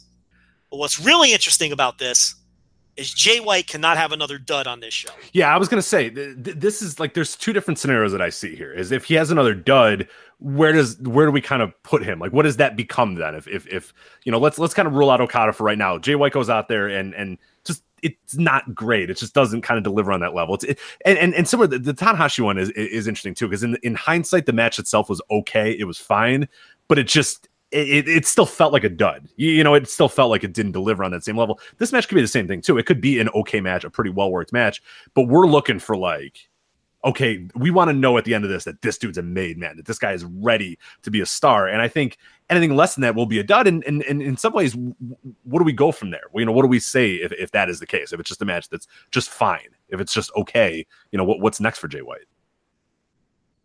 Yeah, I, I don't know. And New Year Dash will go a long way in, in, in determining where a lot of where some of these people go and they like to hit the reset button on that shows uh, a lot of the time and yeah i don't know. I just think okada gets back into the main event mix over the course of this year and jay white he's a very interesting person to watch very closely moving forward. New japan very rarely whiffs in this era when attempting to elevate someone to the main event level in fact, I can't think of anyone they've whiffed on. Um, very briefly with the first Naito G1 win, but obviously that worked out in the end. And outside of that, I, can you think of someone? Whenever they put a genuine effort into elevating someone to that level, it works. Yeah, there's the first Naito. Um, AJ Styles at first, but again, it worked out. Again, it worked. Yeah, that one worked. They stayed um, patient. Um, no, they don't they tend to have a great track, which can tell you one of two things. I mean, maybe they're due to whiff on someone. Right. I, I mean, I don't really believe in those kind of. I mean, you know, it's it's kind of like playing roulette and betting black just because red came up five times in a row. It doesn't really mean anything. But you know, they're gonna have to whiff at some point, though, right? Make a bad decision on someone. Someone just doesn't connect. I don't know. Um, if I asked you today, January 2nd, 2019. Will Jay White headline a Wrestle Kingdom show within the next three years? What would your answer be? I think it'd be no. I think it's an interesting question. Now, I think a different question would be Will Jay White headline a successful Wrestle Kingdom show in the next three years? I think I would have maybe have different answers to those questions. Um, I think he will headline a Wrestle Kingdom show. I think three years is probably the perfect point of entry for that. Um, if he's not over by 2023, what are we doing here? Right. I'm not even saying. Now, listen. This sounds like we're saying uh, that we don't think he's over. Do you think? Well, let me ask you. Do you think he's over? Uh, I do. I do. I but think I he's think over too. Yeah, I, I think he'd be even if the, he has a kick-ass match here and it's just awesome and it rocks like now i'm like all right. And that's what that's what i was going to kind of pose the question to you because you were saying you don't know if he's a star quite yet but i said if he goes out here and just fucking kills it with okada would you then say okay this guy is a star and he's ready to go i mean one match really determined that one way or another? So regardless i think he is a star but i think i'm, I'm still waiting to see the in-ring catch up with what I think is the aura and the charisma that he has. And that's not to say I think his in ring stinks. I don't think it stinks at all. But we're talking if you're going to main event a Tokyo Dome, if you're going to main event Wrestle Kingdom, if you're going to be a superstar in this company, you have to deliver consistently great matches. And I don't know that he's capable of doing that right now. I know he's consistent. He's capable of consistently drawing heat and getting fans to boo him, but this company is much more than that there's got to be the combination of the two, and I haven't seen him deliver on that high level yet. Maybe he hasn't had the opportunity to do so. G1 would have been a good chance, but he was kind of doing character stuff. This is a great opportunity to do that, though. And if he doesn't do it here,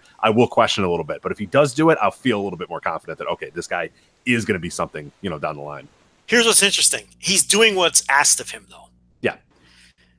They, they want him to do that heavy character stuff and the bullshit finishes and the cheap pins and the fucking weapon shit. The G1 was a perfect example it's funny because we watched after watching Jay White all year in matches that were just loaded with shenanigans. And by the way, the Juice Robinson match was awesome. Okay, there is that. Um, I don't know if that was Long Beach or San Francisco. I can't. That was San. Francisco. That was San Francisco. Yeah, that, that match is awesome. Yeah, the Josh Barnett match. Yeah. Which got him fired, basically. I mean, let's be honest. That's what got him fired. Um, which would have been a great build to a match, but he was shooting. I mean, so now he's fired. Um, but, but you watch Juice Robinson all year outside, no, not Juice Robinson, Jay White all year, out, you know, outside of that one match, and it's shenanigans, getting over as a heel, trying to get booed, and he succeeded in all that. And then I watched the Australia tour, which happened in February after I watched everything else all year. And he was still a Chaos member at that time. And he was just out there wrestling. And he had this sprint against Slex. Do you remember Slex, Rich? He wrestled Okada a couple years ago. yeah. Okay. He had this sprint against Slex, who's a pretty good worker, and it kicked ass. It was awesome. And he was in these six man tags out there having fun against the Bucks and having all these other, you know, like like matches without all of the fucking shtick that they asked him to do later. And I remembered that Jay White's an awesome wrestler. Yeah. Oh, he had incredible stuff in the openers with David Finlay and stuff. Yeah, great. He had, the, he had a Finlay match this year at a Korakuen, remember? Which was awesome. And it's like, I think, you know, he's been asked to do a certain thing this year because they want him to get over as the next big heel.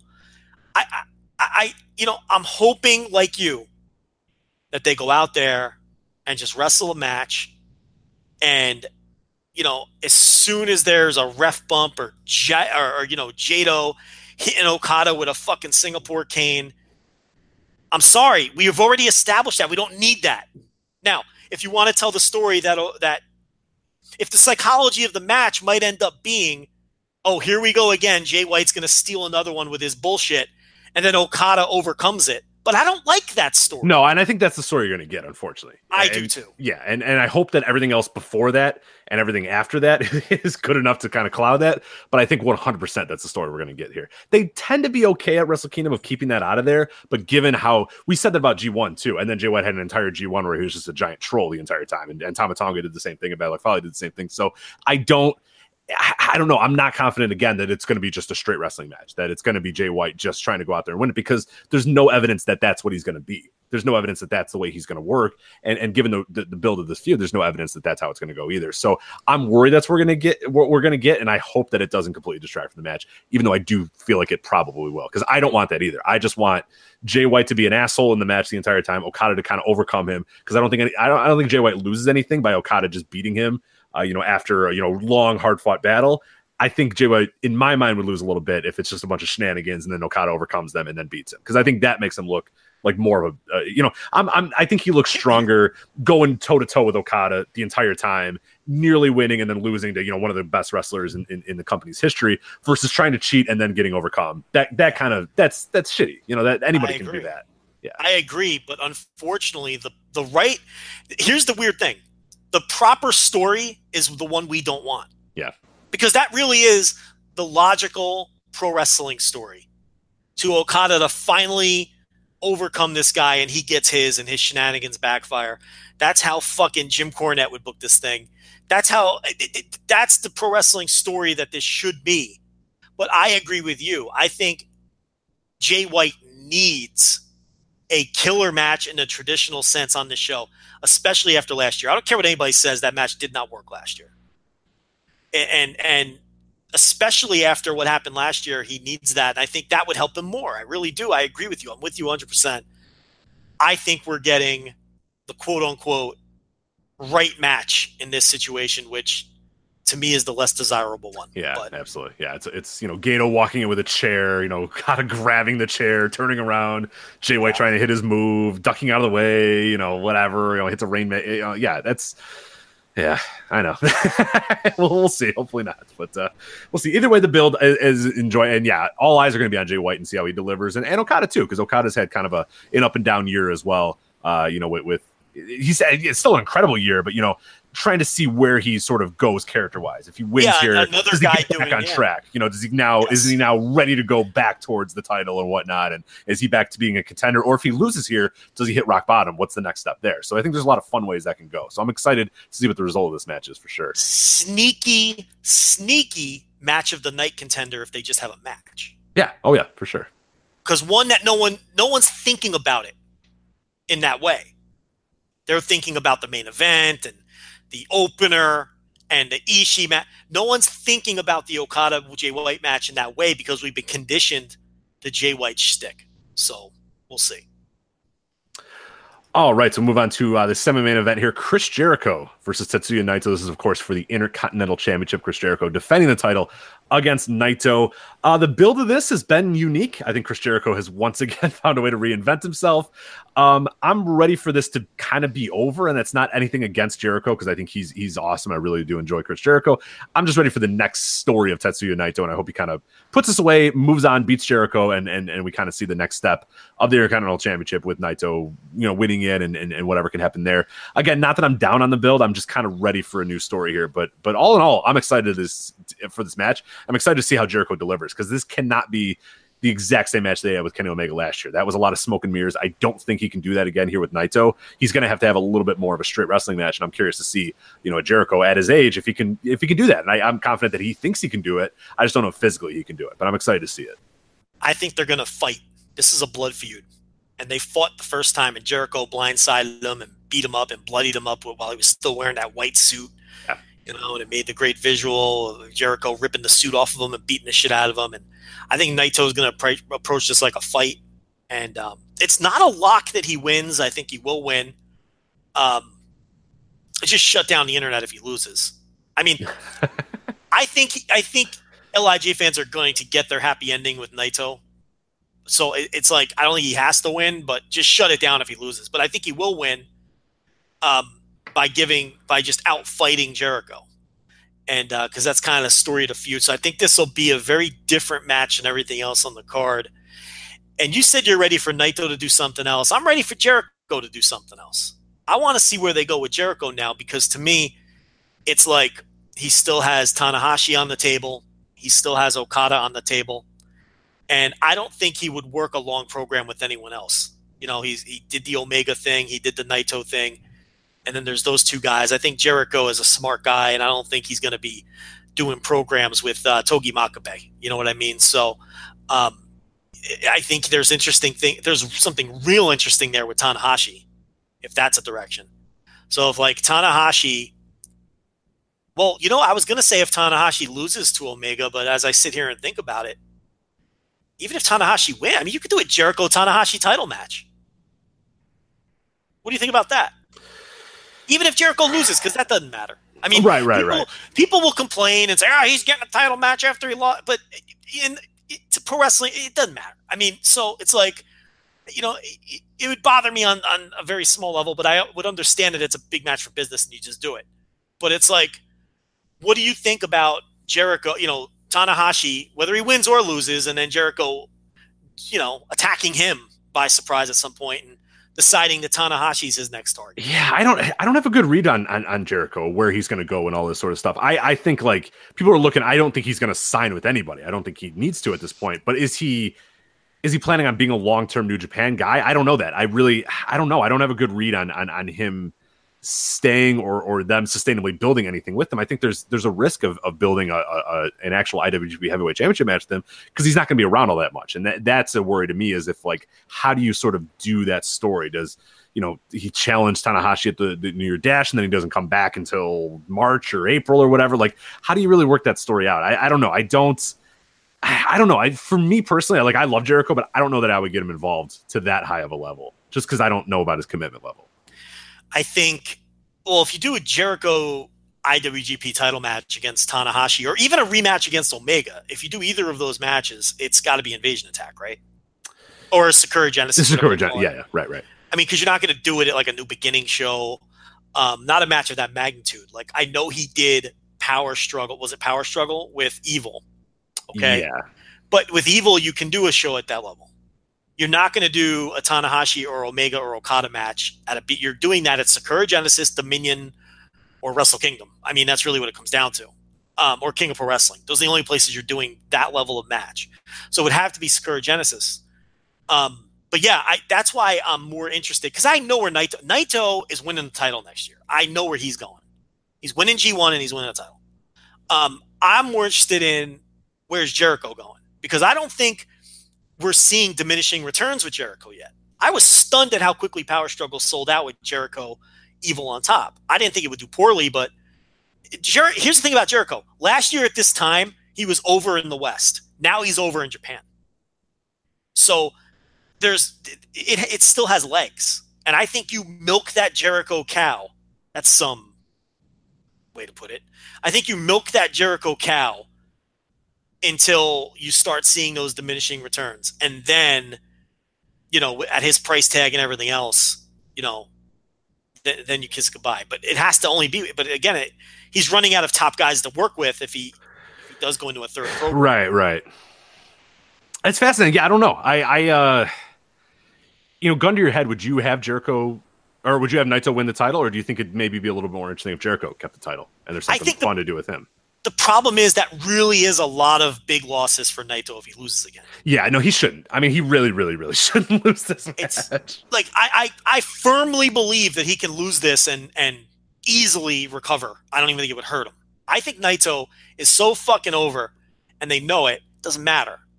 Um, and I think you have all year. All it takes to rehab anyone in this company is to go undefeated in the G1 and win the fucking thing. I mean, let's be honest. They have New, Jap- New Japan has the ultimate reset button every year. It doesn't matter what you do the first half of the year. You win G1, you're gold. I mean, they've proven that time over time.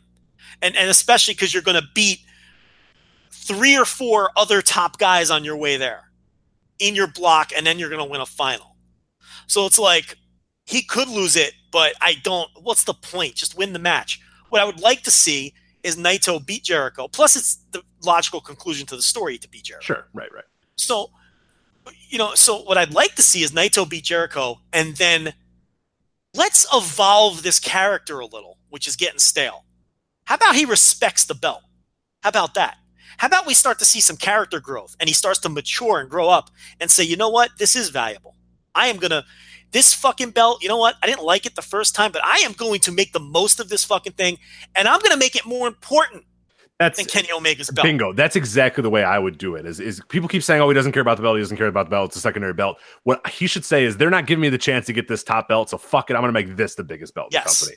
I'm going to say, fuck. If you're not going to give me the chance to win that main title, and you're going to screw me over or whatever, then screw it. I'm going to make this title the biggest title in the world. I'm going to make this title the one that everybody wants to challenge. I'm going to make this one the one that everybody comes around the world to, and then you can have a main event shows with that title. But that is going to be a key there. And we talked about it, uh, uh, you know, years ago about Naito doing that too, of, of, of sort of respecting things a little bit more. And I think that would be the way where you can still be disrespectful to the company. You can still do the hey, you know, it's it's us against them or whatever. But you could do it in a way where he takes some pride in what he's doing and not throwing the title down because that does that benefits nobody. That does absolutely nothing for anybody. If he walks in and throws the title down and kicks it and destroys it and all that sort of shit, that does nothing for it. I love the idea. I'm so glad you brought that up. I love the idea of him coming in there and saying, "I am going to make this belt the big belt because I have it."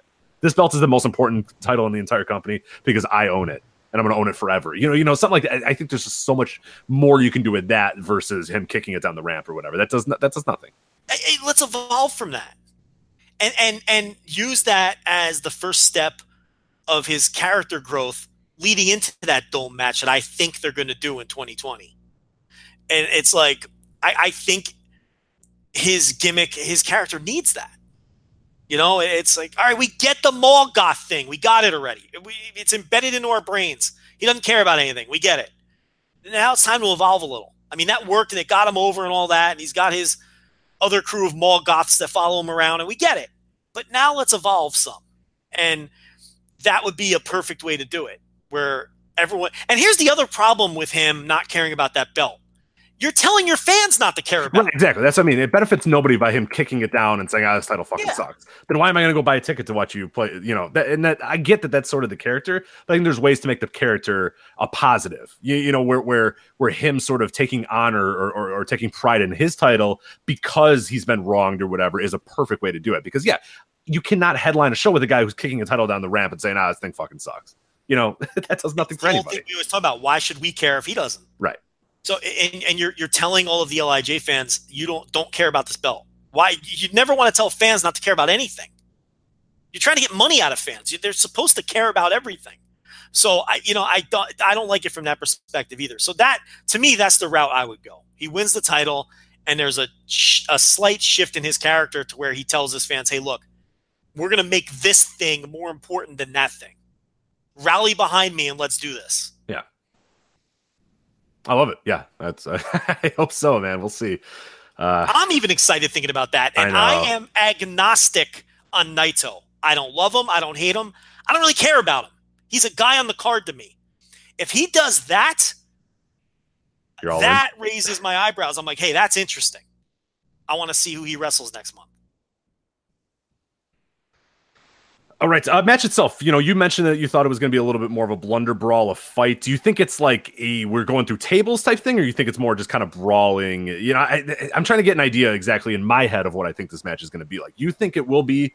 I, I, I agree it'll be a fight. I don't know. Is it going to be like the Omega thing where it's it, it, it's weapons and tables and all that sort of stuff? Do you, do you see it as that, or do you see it as more like kind of a rougher match with punches and and and, and maybe some outside stuff, but maybe not full on like we're using weapons type story? Yeah, I don't know how you keep weapons out of it, but I think it leans more in in the direction of what Naito and Jericho did the first time with just it's a it's a fight. It's the best way I could describe it. Yeah. Mhm. It's it's a it's the old school fight. It's it's a it's an old uh, you know um, uh, Georgia territory or Crockett territory or or the Blanchard territory street fight where they wear knee pads over their jeans and they fight and they bleed and the women are screaming and and you know it, that's what I see. And and and I, I think that I don't think they're going to go in there and and and, and you know um, you know, do hip tosses. I think they're going to fight. And I think Naito is going to show a different side. Even in the build, I mean, he's saying things like, I am going to kill Chris Jericho and he's never going to wrestle again. When have you heard Naito say things right. like that? Yeah, he's, he's he's definitely uh he's definitely inspired by this one, so that's cool. Yeah. All right, so then we get to our main event. We talked about it a little bit here. Kenny Omega defending the IWGP Heavyweight Championship against Hiroshi Tanahashi. Um, this is going to be one, as you said, when the result comes down, regardless of which way it goes, people are going to be talking. If Tanahashi wins, it's Omega's done and he's going to all elite and he's never coming back. If Omega wins, then oh my god, New Japan's working with all elite. I can't believe it. Um, where are you kind of leaning in this story? I tend to think everything's sort of leaning towards Tanahashi winning the title here, and I think it's probably the right move. I don't know what that means for Kenny Omega in the future, but I like the idea of Tanahashi kind of getting the full redemption story. Then again, his whole redemption story may have been just kind of build Kenny Omega too. I don't know. It, it, it's I want to be confident in one of the directions, but I just can't be, and that's awesome. You know, I'm going to this main event not really knowing the result. Yeah, it's great because I do think it's a coin flip match, and I really don't want to convince myself of one side or the other because I just want to sit back. Here's the other thing about this match, and with all the talk, all of the endless bullshit talk that about Kenny Omega and all this, but what's lost here is they're gonna have a great fucking match. Oh, these are two of the best. And and they're two guys who always deliver in this kind of spot. Kenny Omega takes so much pride in his performances. He's and he's in there with an all-time great. And you've got Tanahashi in there who always finds a way. He, he's brilliant. You have two geniuses in the ring with each other. And um, there, there's it's almost impossible to me that they wouldn't go in there and have a great match uh, in the biggest match of the year for their company.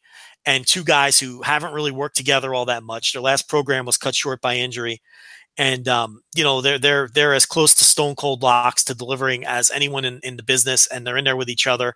It's a huge match, and Omega has had a ton of time to sit and think about spots and think about what he wants to do. Tanahashi is always brilliant in coming up with things. Oh, these are two brilliant pro wrestlers. I mean, Brilliant. yeah, it's just absolute in the true sense of the word. I mean, you Yeah. throw words around, but they are brilliant. They are brilliant pro wrestling minds, and um, I just want to sit back and enjoy the fuck out of it without, you know, wanting to be right about a finish or or expecting a finish and not get it. I just because it's a coin flip, and I want to watch it play out and and just lose my shit and suspend my disbelief for I was gonna say 30 minutes, but who the fuck no, knows? this thing is I- going. who knows? Um, you know, so that that's the way I'm approaching it. Either way, there's going to be so much. I think this, the speculation with Omega adds to the match. Oh, for sure. That kind Oh, of stuff yeah, is yeah. exciting. I think that's good. I think that's fun. I think the level of hate that people have for Kenny Omega adds to the match because it makes everyone more emotional. Um, you know, so you know, because there's a lot of people who are going to want Tanahashi to win this match very badly, and I don't care who wins the match. I'm fine with either result.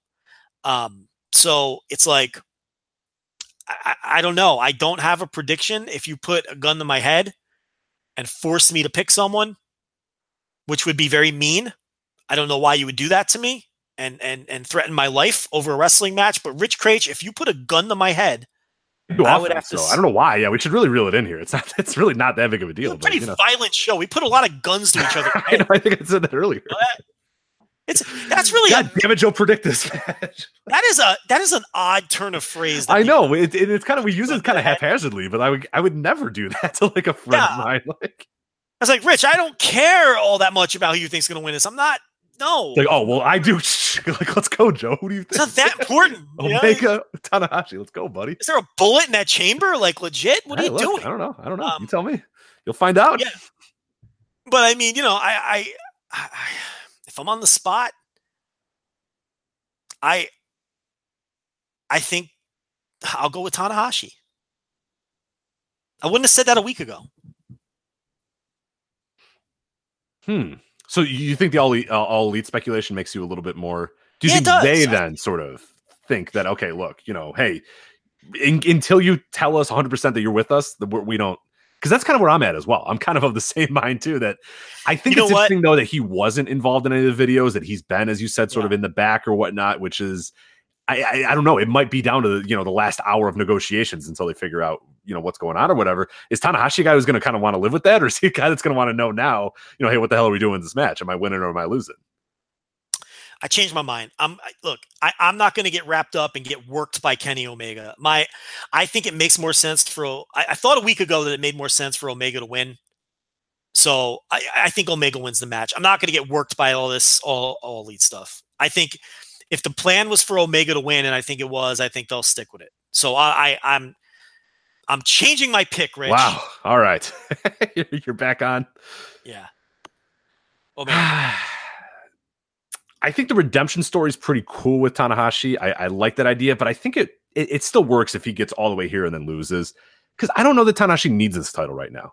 he does not. He doesn't. And, and I think what would be important is Kenny Omega winning here and then hopefully righting the wrong of whatever the, the title has been. And maybe he has a really good title run here. Maybe he starts to respect, you know, Japanese wrestling and then and the New Japan a little bit more and he does a handshake or whatever. I think that's a much better story to me. Because Tanahashi winning the title again, it's just I don't know. It just feels similar to the Kushida thing that we talked about earlier. I'm glad. I'm glad as hell that Tanahashi is in this match, and I'm awesome that we got to see this run. We awesome we got to see 2018 be kind of the redemption year of, of Tanahashi. But I don't want 2019 to be uh, an extension of that, uh, you know, redemption year. I think he's had his time in the sun. You know what I mean? Like I, I don't think that he'd be a good representative of of the future of New Japan. I think it's a great idea to get if you have a stone cold lock from Omega and you know that Omega's hanging around and and and he's he's you know here, then then then that's obviously the right play to do more than a Tanahashi. But again, I, and that's where the fascinating part is going to be is that if Tanahashi wins, my mind's going to be going in all tons of fucking directions. But like you said, regardless of that, I'm just going to be sitting down waiting and and and and, and ex- excited to watch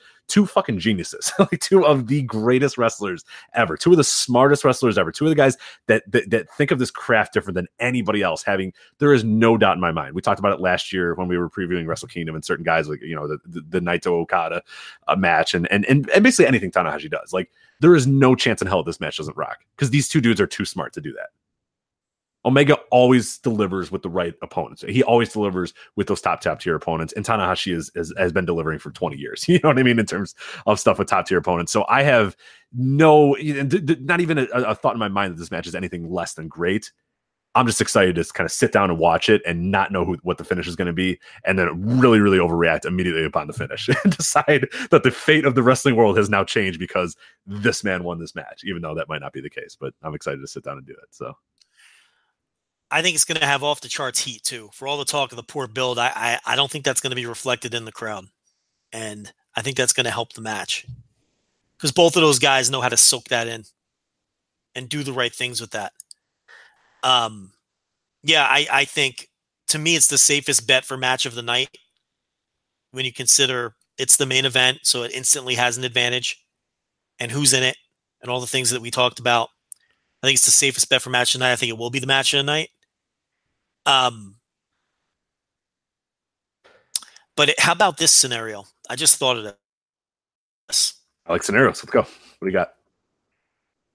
Tanahashi wins and he doesn't hold the title long term or anything like that. They they wrap up his little comeback story here. He vanquishes Kenny. New Japan is the superior superior fighting style, all that all that jazz. The last time he got in the ring with Okada, he beat him. Doesn't Okada have to get that back? So that's how you get the title back on Okada Mm, to set okay. up Naito winning the G1. So then you've got your. But here's the problem with that. I, this is going to sound nuts. Do you think? I, I can't believe I'm even asking this. Do you think Okada Tanahashi can fill Sakura Genesis? We talked about diminishing returns with Jericho Yeah. not hitting yet. They did hit with Tanahashi. You know, it- they drew six over six thousand fans for all three of their matches. Okay, but that G1 match drew 6,400 fans or something. And the next night, Omega and Ibushi did 12,000. Yeah, it, it definitely it didn't. Yeah, people Have seen it a lot. there's fatigue. There's fatigue with it for sure. That's why I keep saying they should do it in fucking America. like, please do it at the Yes, Madison Square. Garden. Like, Without Jesus. question.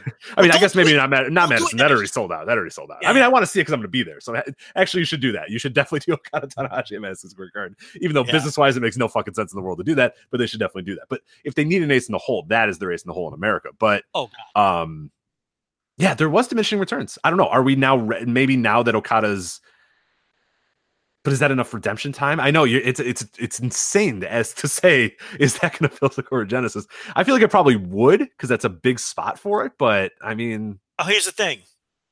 No reason you can't do it at New Beginning or Dontaku or something, right? yeah, Because maybe it's just it's not one of your money matches anymore. Now it could just Right. be a match. You know, you don't have to say, oh, is this the match that's going to sell out the entire big arena? It could just be a match. You know, Right. So, ah, you know, hmm. it's like, and that, and if you do it like Dontaku or whatever, that gives you more time to, you know, really heat Okada back up, which isn't going to take a ton of effort.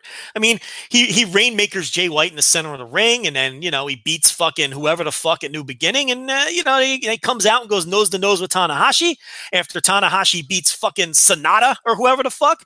And there you go. I mean, you don't really need to heat it up more than that for Okada from the Okada. Uh, you know, I think Okada challenging for the title again if he gets two strong wins is enough.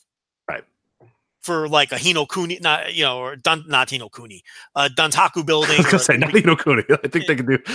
they should not book Okada Tanahashi for but uh, but you know, Hino Kuni. And then you do Okada. You know, uh, but then you have to have big money matches lined up for Okada at Sakura Genesis and Dominion, unless oh no, too many scenarios, Joe. You're No, killing no, me. Do we got? no, No, that's then good. Oh, I like I like scenarios. Let's go. Let's go. That's Wow. where the Intercontinental title comes in because that's what we used to do with it, right? So if Naito, uh, you know, treats the thing with some dignity, you can, yeah, you know, you have him there to headline these big shows too. So I don't know. Um, to me, I think it's weird that we were left hanging with the final Tanahashi Okada match being a Tanahashi win. I think Okada does have to beat him again at some point. You could always do that in G1 or something. Um, but if you know, you could always put the title back on. Yeah, this is too much fantasy booking. I'm, I, you can just shower after this. yeah, I, I feel Your brain is definitely broken. Your brain is definitely broken. I like this though. I like uh, fantasy booking, Joe. Because Yeah. um, yeah. But that sort of implicates that Omega's just out of the picture entirely, which right, right. Which I mean, again, I think Omega. He wants to stay. I mean, let's let's be He honest. does this is want his life's this He- is his life's goal is to to do what he's doing right now. So um, I really think an Omega Jer- another Omega Jericho match makes sense. I do. oh for sure, yeah. I, I think there's something. There's They more should do that. They should do that at MSG too. So I just want a good show. I don't give a shit about Yeah. the business. Yeah. That's the thing. It's like everyone thinks Omega wants to do Ibushi again.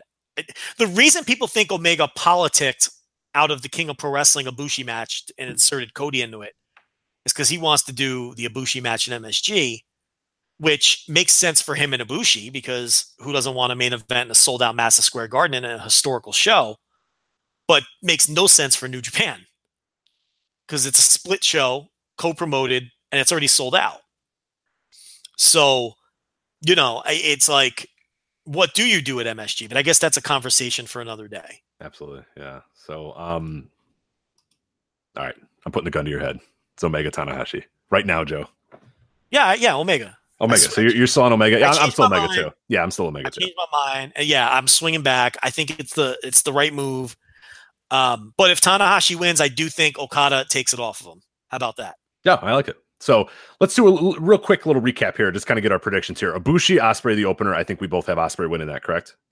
Yes. All right, Suzuki Gun, uh, Roppongi 3K, uh, LIJ for the uh, junior heavyweight title or the junior tag title. Um, I think we both had Roppongi 3K for that too, right?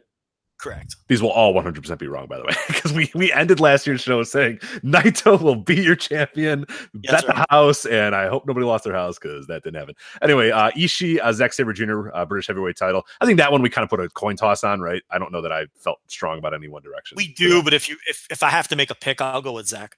I'm gonna do it Zack as well. So uh Guerrillas of Destiny, LIJ, Young Bucks for the tag team championships, the just IWGP straight tag team championships. I think you and I both uh put Sanada and Evil too for that, right? Yes. Okay, these are 100 percent gonna be wrong now that we that we have all agreed. Uh, consensus. Yeah, there, there's no doubt. There's no way this is gonna hold. Uh Cody uh, Juice for the uh, United States Championship. You and I both had Juice Robinson. Absolutely, yeah. Uh Kushida Taiji Ishimori for the junior heavyweight title. We both had uh, Taiji Ishimori. Right. That's I feel like that's gonna be one that they're just gonna fuck us up, you know, because she's just gonna get there. you know what I mean? Just tap them out Yeah. in the middle. I mean, I can like- see it. We're just like, oh yeah, all right. I guess that kind of makes sense. Uh, Okada Jay White again, not for a title, so this one's a little bit easier to sort of figure out a way to sort of book and and, and whatnot because it's not a title shot. But yeah, where where do you? I, I think I think I'm still Okada on that one, but I could be sold on a Jay White win. I I'm, I don't feel strongly 100 percent in in Okada's favor. I don't either, but I think Okada will win. Uh, Jericho Naito, I think this one we were a little split on. I I think Naito. No, yeah, i I'm- think Naito. Oh, you do. Th- okay, never mind. We're not split at all. And then Omega, Tanahashi, Omega as well. So, all right, we went chalk, and all of those will be wrong. So there we go. We didn't disagree about any of them, did we?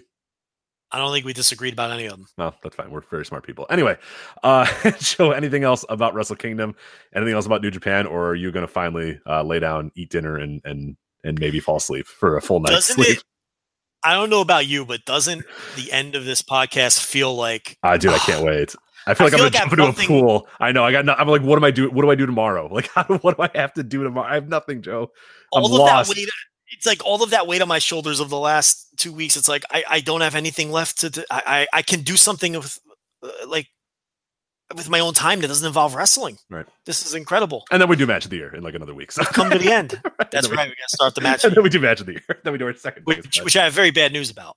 Oh, my uh my my I'll leave you with this. My master document of the participants and I, it's corrupted. So we've got to start from scratch with the invites. That oh, that's fine. I got I got a big list of people. I got people that have voted in all the past years, so that's okay.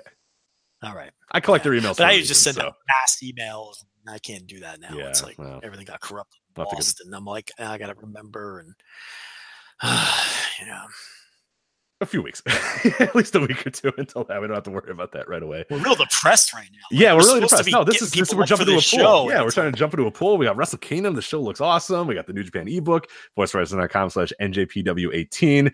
And we're just very tired, so I can't wait. But I'm excited for the show. I cannot wait. I'll be up Friday morning doing it. We'll be tweeting about it live as it's going on. As we mentioned, we'll be on the Grapple app, uh, putting our ratings up there as well. G R A P P L. Uh, to download the Grapple app and join us for our ratings. Uh, voicewrestling.com slash NJPW18 is, of course, where you download the ebook. The Kindle version is coming very soon.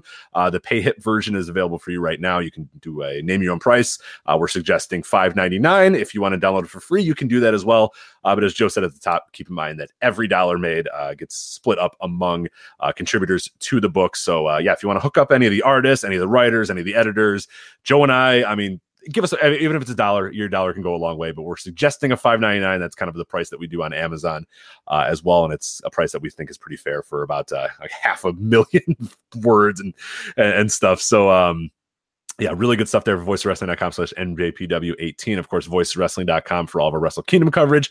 Uh, I know there's a great preview up on the website as well for uh, Wrestle Kingdom. You definitely want to check that out. Some uh, some alternative uh, Wrestle Kingdom preview podcasts. If this was not enough for you, the Super J Cast, uh, as well as, as uh, Wrestling Omakase did uh, previews as well and kind of year in reviews of New Japan. So you can check that out as well. Uh, voicewrestling.com slash forums. Uh, if you want to join our discussion board, I'm sure there'll be much talk uh, after Wrestle Kingdom. And then, of course, as we mentioned on Twitter, at Voices Wrestling, you're definitely going to want to follow us uh, throughout the show as we'll be tweeting and reacting and giving the hottest of hot takes. Joe, deep breath. It's over. it's finally over. We'll be back next week to break down this show. I cannot wait. Usually one of our most popular shows of the year. So, uh, real good stuff coming up here uh, the next few weeks here on Voices of Wrestling. But Joe, go sit down, go eat some dinner, go take say hi to Brittany for the first time in a few days. I'll go say hi to Michelle as well. But uh, anyway, for Joe Lanza, I'm Rich Kraetsch, and we'll see you next time on the Voices of Wrestling flagship podcast. Take care.